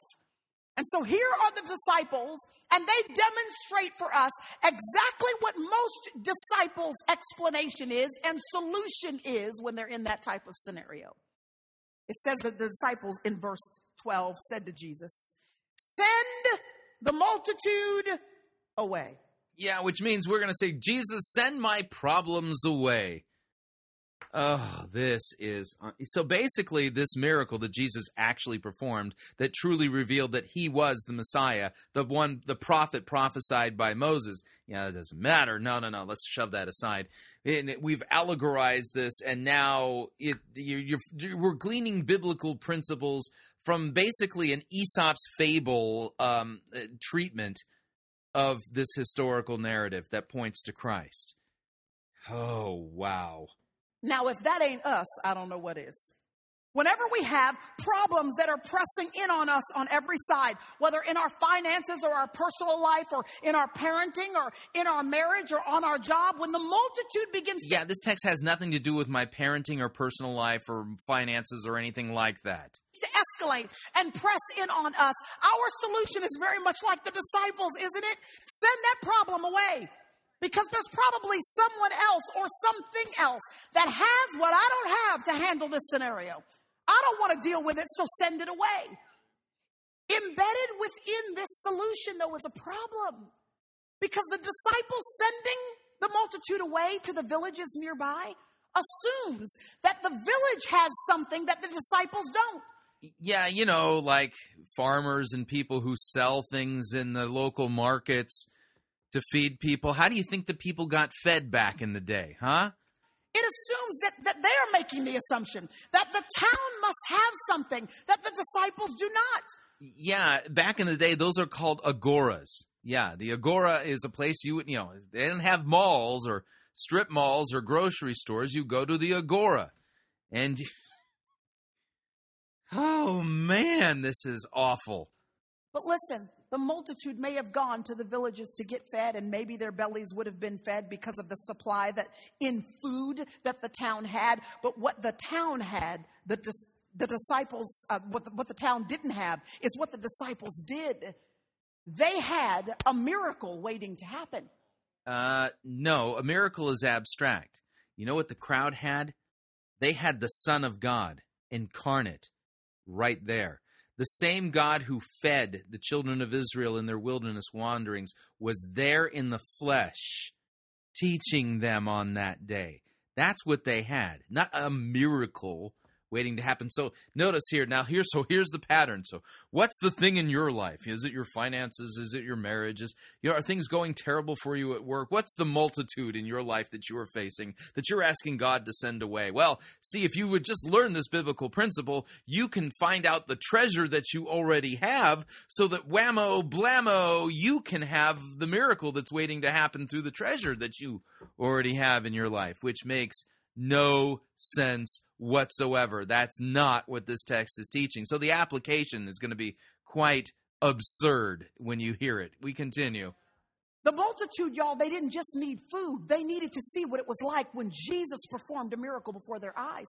Uh, no, they Jesus had performed many miracles, and that's one of the reasons why that crowd was following him. Just read the chapters ahead of this. Good night.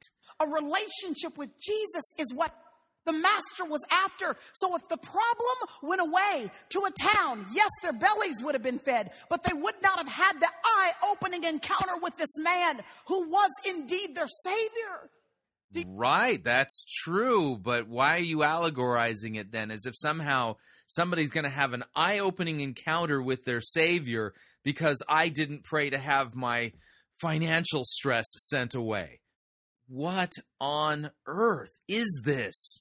Do you realize that the multitude that the Lord has allowed to press in around you or press in around me in this particular season of our life, if the Lord has allowed it, it is because there is something that only you can bring to that scenario. Oh.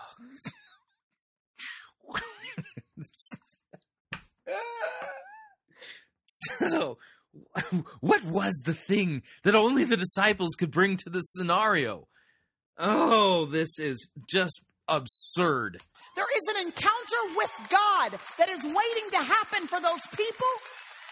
Yeah, this text isn't promising that. You're filling these people's head with other nonsense. And in that scenario that only you can provide. And if you send it the away... The disciples didn't provide anything. Jesus did. Away. Yes, it may get satisfied over there, but what it won't have is the touch that only your God has anointed you to bring to that situation. Oh, man. Narcissism and delusions of grandeur to boot. What a miserable twisting and narcissistic mangling of God's holy and precious word.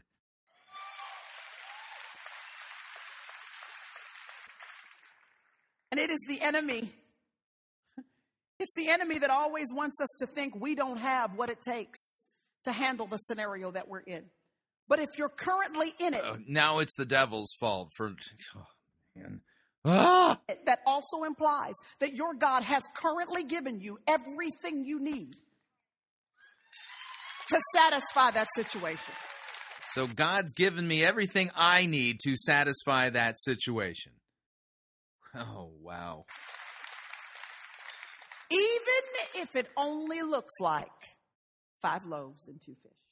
Yeah, now the five loaves and two fish are allegorically pointing to something you already have in your life that you oh, can you have the resource to turn into a miracle to, you know, feed the multitude of whatever. You know, it's ridiculous. You can see it. She believes it. She believes it. She believes it. You can see it as bread and sardines. Or you can see it as a miracle waiting to happen. Yeah, so what's the miracle waiting to happen that you're sitting on, that you're probably despising right now in your life?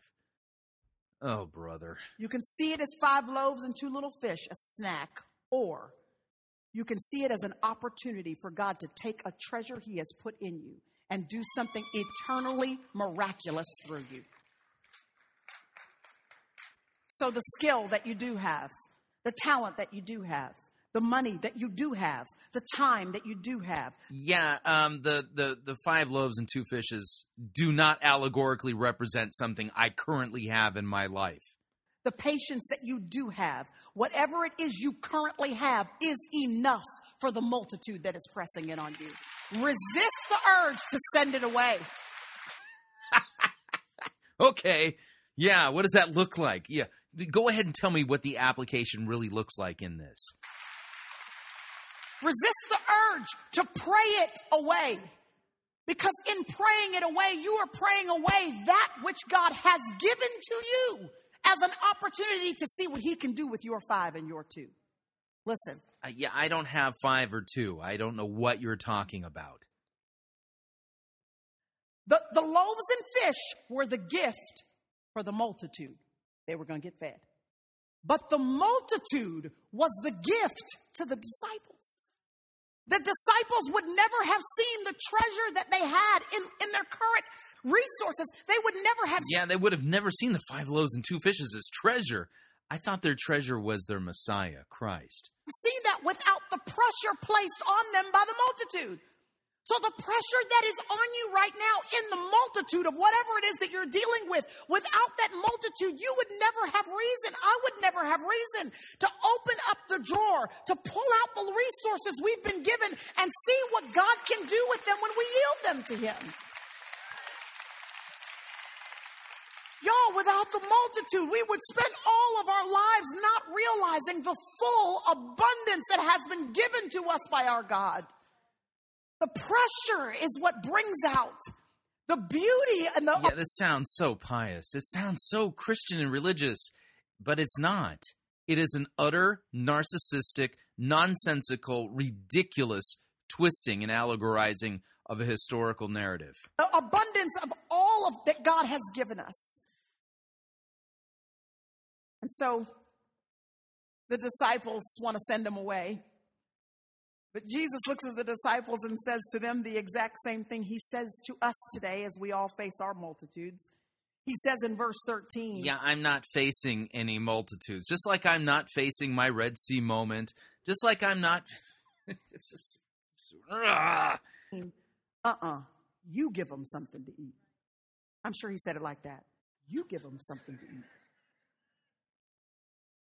They said, oh, but Jesus, you do know we have no more than five loaves and two fish. Okay. So the disciples now have opened up the drawer. They see what they have, five loaves, two fish. That's what they have. And they automatically, when seeing it, don't consider for a moment that Jesus, who they are with, they're standing with him. He's talking to them. They're in close relationship with him. They never consider for a moment that this Jesus, the one who had raised the dead, the one who had restored blind eyes, the one who had restored deaf ears, the one who had delivered and healed, they never considered that the five and the two were all Jesus needed to do something that would blow all of their minds. They e- yeah, Jesus didn't even need that. You remember in the Old Testament, where'd the manna come from? Straight out of heaven. It wasn't a multiplication of loaves and fishes. Jesus could have made loaves and fishes out of thin air, ex nihilo, because he is God. He immediately spoke negatively over the thing that was indeed their treasure. Uh, that, notice, speak negatively. Word of faith heresy. You don't want to make a negative confession. She's a heretic, and I mean it.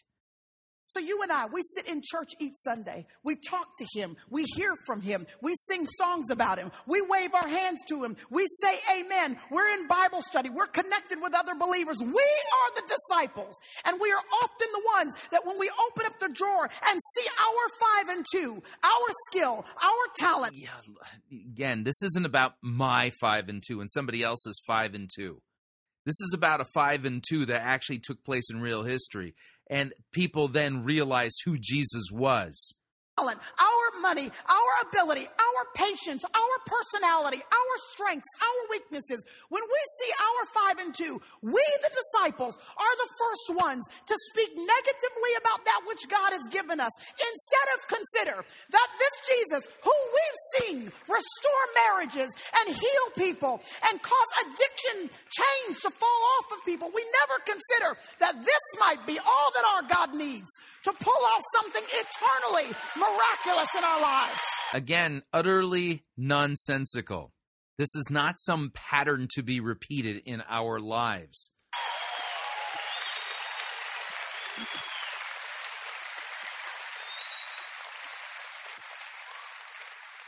So I want to tell somebody in the house today, when you're with Jesus, all you need is just a little bit. If I- yeah, no, um, when I'm with Jesus, all I need is Jesus. That's, in fact, Jesus is all we need. Jesus doesn't need anything. He's Jesus. He's God. Five and two is all you got. Five and two is all you need. But you better resist the urge to speak negatively and imp- a spirit of impossibility over that resource that you do. Yeah, that's right. Because if you speak, you know, negative words, you know, your words cre- create reality. So, no, they don't. But that's what the Word of Faith heretics teach, like Priscilla Shirer. You have.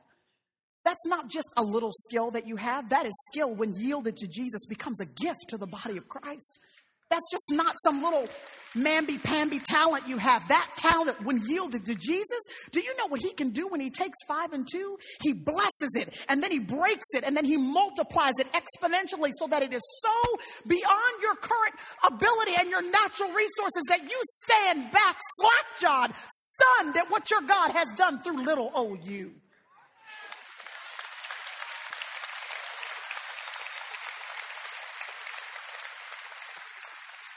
Oh, y'all, you don't need a lot. You just need to yield what you have. Yeah, again, how how again do I do that? Um, I'd like to know what the what exactly is does is the application, okay? Let's put it into the scenario here. Okay, so the five loaves, two fishes, feeding of the multitude of the fifteen thousand, not five thousand, because, you know, we live in a politically correct world. You can't count numbers of a crowd based on men only nowadays. Uh, so, okay, the fifteen thousand, got it. Um, so, all right, so that allegorically is pointing to a circumstance in my life. So what's the multitude in my life? Okay, the multitude in my life, I'm making this up. I This isn't for real for me. Okay, I've got I got forty thousand dollars in credit card debt. Okay, so that's the multitude, you know, forty thousand dollars coming at me with, you know, Visa and MasterCard and Discover all wanting my head on a platter. And so I look in my bank account and all I've got is three dollars and fifty cents. So I need to yield my three dollars and fifty cents to Jesus so that he can multiply my money and feed the hungry multitude. This doesn't make any sense at all. How do I yield the three dollars and fifty cents in my bank account? What is this? You just need to open up the drawer and say, thank you, Lord, for this five and this two. So thank you, Lord, for the three fifty. Can you multiply it real quick? Because those guys that, you know, they're they're going to send me to collections, you know. Let's get busy using it for your glory. So I, I'm working on this in my own life as well. Instead of comparing myself to her and comparing myself to her, oh, I can't do that, God. She can't. I can't. I'm working on just quoting God's promises over my stuff. Uh-huh. Jennifer Ivaz style, quoting God's promises over your stuff, decreeing and declaring. You, you are a princess, you know. Uh-huh. It's the same theology as Jennifer Ivaz. Say, Lord, if you gave me this, then that must be all I need. To be a mom, to be a wife. I'm working on it with my boys. I want to speak God promises, oh, speak, speak God's promises over their life so much so that his word is so embedded in their hearts and minds that when they have the nerve in their teenage years or in their twenties or thirties or forties to wonder whether or not what they have is significant enough to do what God has called them to do, the words that mom and dad spoke over them will come back to their remembrance so that they will want to speak God's blessing. And pro- so we're not going to teach our kids. kids God's word. Nope. We're just going to rip verses out of context and create little slogans and speak them over our children like magic spells so that they can go and conquer. Uh-huh. That's what she's describing. This is the exact opposite of true discipleship. This isn't discipleship at all. Promises over their five and two. By the way, there are no promises for your five and two because that's the five and two has nothing to do with anything in your life. Nothing. So I gather, I gather my boys up in the morning, every single morning that I have the opportunity to, and I make them stand around me. I do. And they know what's coming. They know what's coming because every time I say, okay, boys, come on, stand right here. Look me in my eyes. They just go.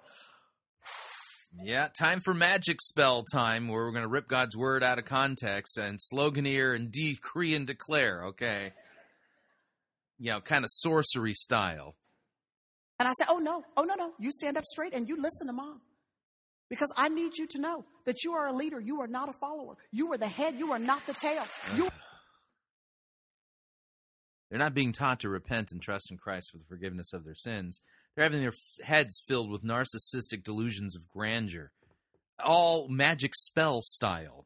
You are above, you are not beneath. I'm beginning to think that uh, Priscilla Shirer went to seminary at Hogwarts. I need you to know that you will love the Lord your God with all your heart, all your soul, and all your mind. You need to know that you will put on the full armor of God so that you can stand firm against the schemes of the enemy. You will bless the Lord at all times, and his praises will continually be in your mouth.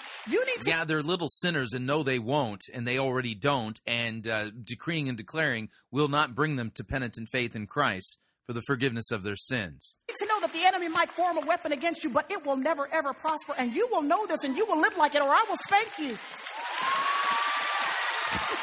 And for this, she gets pretty much something that sounds akin to a standing ovation. She's got the whole crowd worked up into a fervor, and yet everything she said is totally twisted and not even close to a right handling of God's word.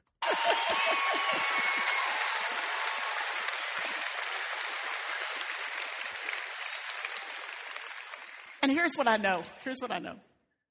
I know that while I'm quoting these things to my boys, they're kind of going, oh. And then half of it, they want to get through quickly, so they start saying, I will trust in the Lord with all my heart and lean on my own. But what that tells me is that it's in there. That's what it tells me. So that later on in life, when they're looking at five and two, they'll be able to say, but wait a minute. Yeah, again, the story of the feeding of the five thousand is not for us to find the five and two thing in our life. Wait a minute. I know a God who can take this right here. And by the power of his own word, he can make five and two feed a multitude that is before me.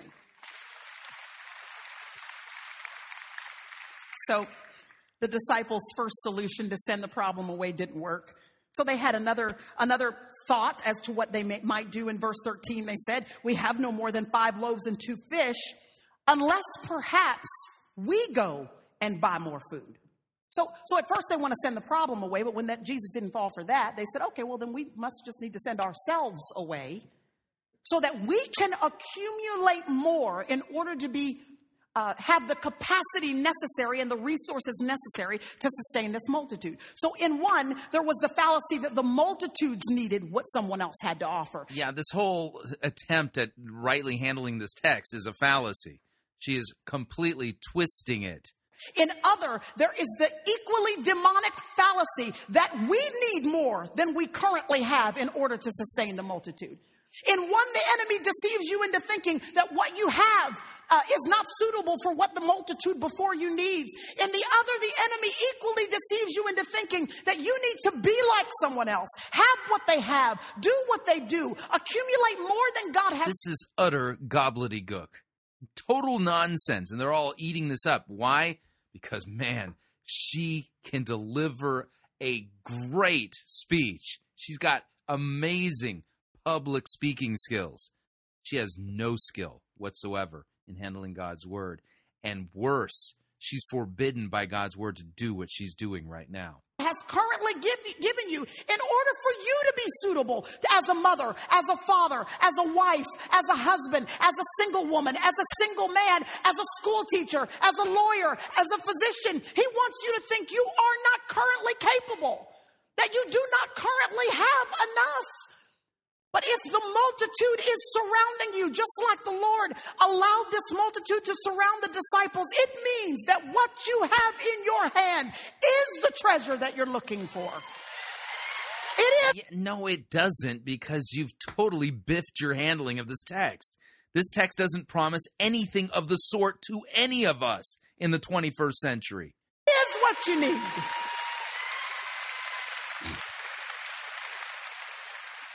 And so I thought for just a few moments, for any of you that are surrounded by a multitude of issues and you're wondering whether or not you are enough and whether or not you have enough to sustain you in the midst of it, I thought I might just remind you about what the Word of God says you have and who you are. It says that you are a child of God. You- yeah, here we go. Uh, the sloganeering now and the decreeing and declaring stuff. How about you are a sinner in need of a Savior? You won't hear that now, will you? You are and have peace with God. The Holy Spirit lives in you. You have access to God's wisdom. You are helped by God. You are reconciled to God. You are not condemned by God. You are justified. You have Christ's righteousness. You are Christ's ambassador. You are completely forgiven. You are tenderly loved by God. You, you, you, you. Who's she preaching about? You, you, you, not Christ. God. You are a sweet fragrance of Christ to God. You Cue sappy music. This is an emotional manipulation technique designed to create the false impression that God, the Holy Spirit, is now descending on the audience, apparently getting them to decide to, to not pray away their multitude and figure out what their five and two is so that they can, you know, have a miracle happen thingy in their life. Right, yeah. You are a temple in which God dwells. You are blameless and beyond reproach. You are the salt of the earth. You are the light of the world. You are a branch on Christ's vine. You are joint heir with Christ. You are a member of Christ's body. You are hidden with Christ in God. You are chosen by God. You are holy and dearly loved. You are a child of light. You are born of God, and the evil one cannot touch you. You are a citizen of heaven. You are a personal witness of Christ. You are God's co-worker. You are seated with Christ in heavenly places. You are God's workmanship, and you can do all things through Christ who strengthens you. Well, aren't you great? Yeah. Amen. No, I cannot say amen, because you've twisted God's word and ripped a whole bunch of stuff out of context and woven together a complete tapestry of deceit while totally robbing Christ of all of his glory from the text that you claim that you were preaching from, which God's word forbade you from doing what you did.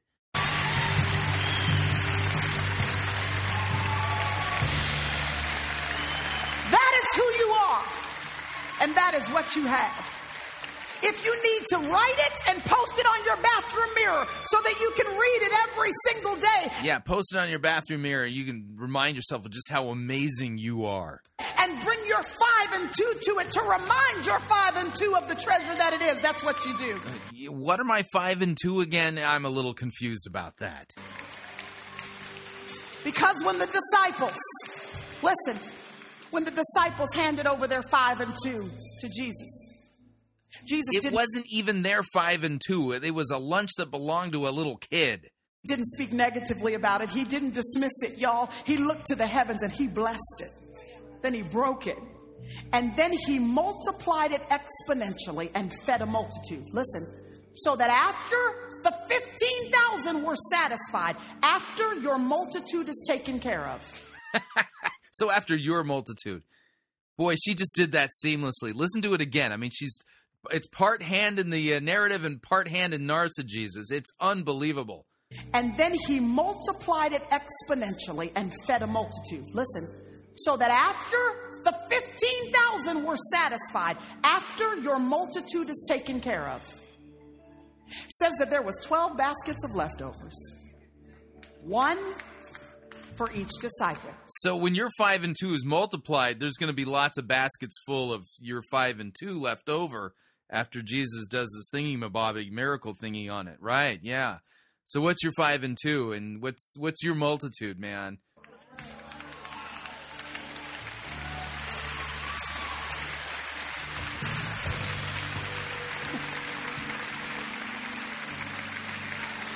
really, they left with more than they came with. So clearly the people at Church by the Glades have no concern Uh, whatsoever about being deceived, and have no idea that they are in completely in completely in danger of the fires of hell based upon the kind of preaching and nonsense that they put up with that is clearly on its face in open rebellion to the written word of God. So you give your five and two to Jesus, I promise you this, even when you feel like you've spent it all, you will leave with more than you came with in the first place. Ugh. And again, there's no promise there in Scripture regarding my five and two and some multitude that I'm supposed to be facing in my life.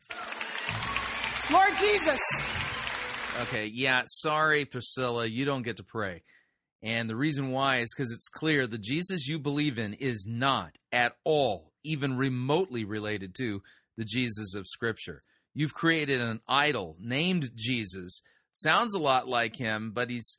Um, there's certain things that have just been omitted that are, um, well, really important, like repentance and the forgiveness of sins and obedience to his word and not allowing women to preach sermons and then twisting and narcissism. Yeah, you, you kind of get the point that I'm making there. I've got myself agitated. This one really bugged me. Yeah, it bugs me when there's open rebellion on its face against God's word and people who call themselves Christians sit under it and then they're being deceived clearly by the devil, a wolf in sheep's clothing, and they think they're applauding it as if somehow they're getting some legitimate word from God when in fact they've all been deceived and are literally in danger of the fires of hell.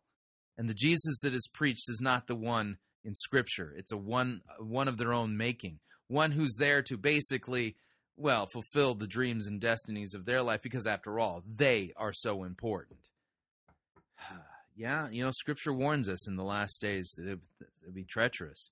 People would be lovers of themselves, and that day is now upon us. What did you think? Love to get your feedback. If you'd like to email me regarding anything you've heard on this edition or any previous editions of Fighting for the Faith, you can do so. My email address is talkback at fighting for the faith dot com, or you can subscribe on Facebook, facebook.com forward slash Pirate Christian. Follow me on Twitter, my name there, at Pirate Christian. Till tomorrow, may God richly bless you in the grace and mercy won by Jesus Christ, his vicarious death on the cross for all of your sins. Amen.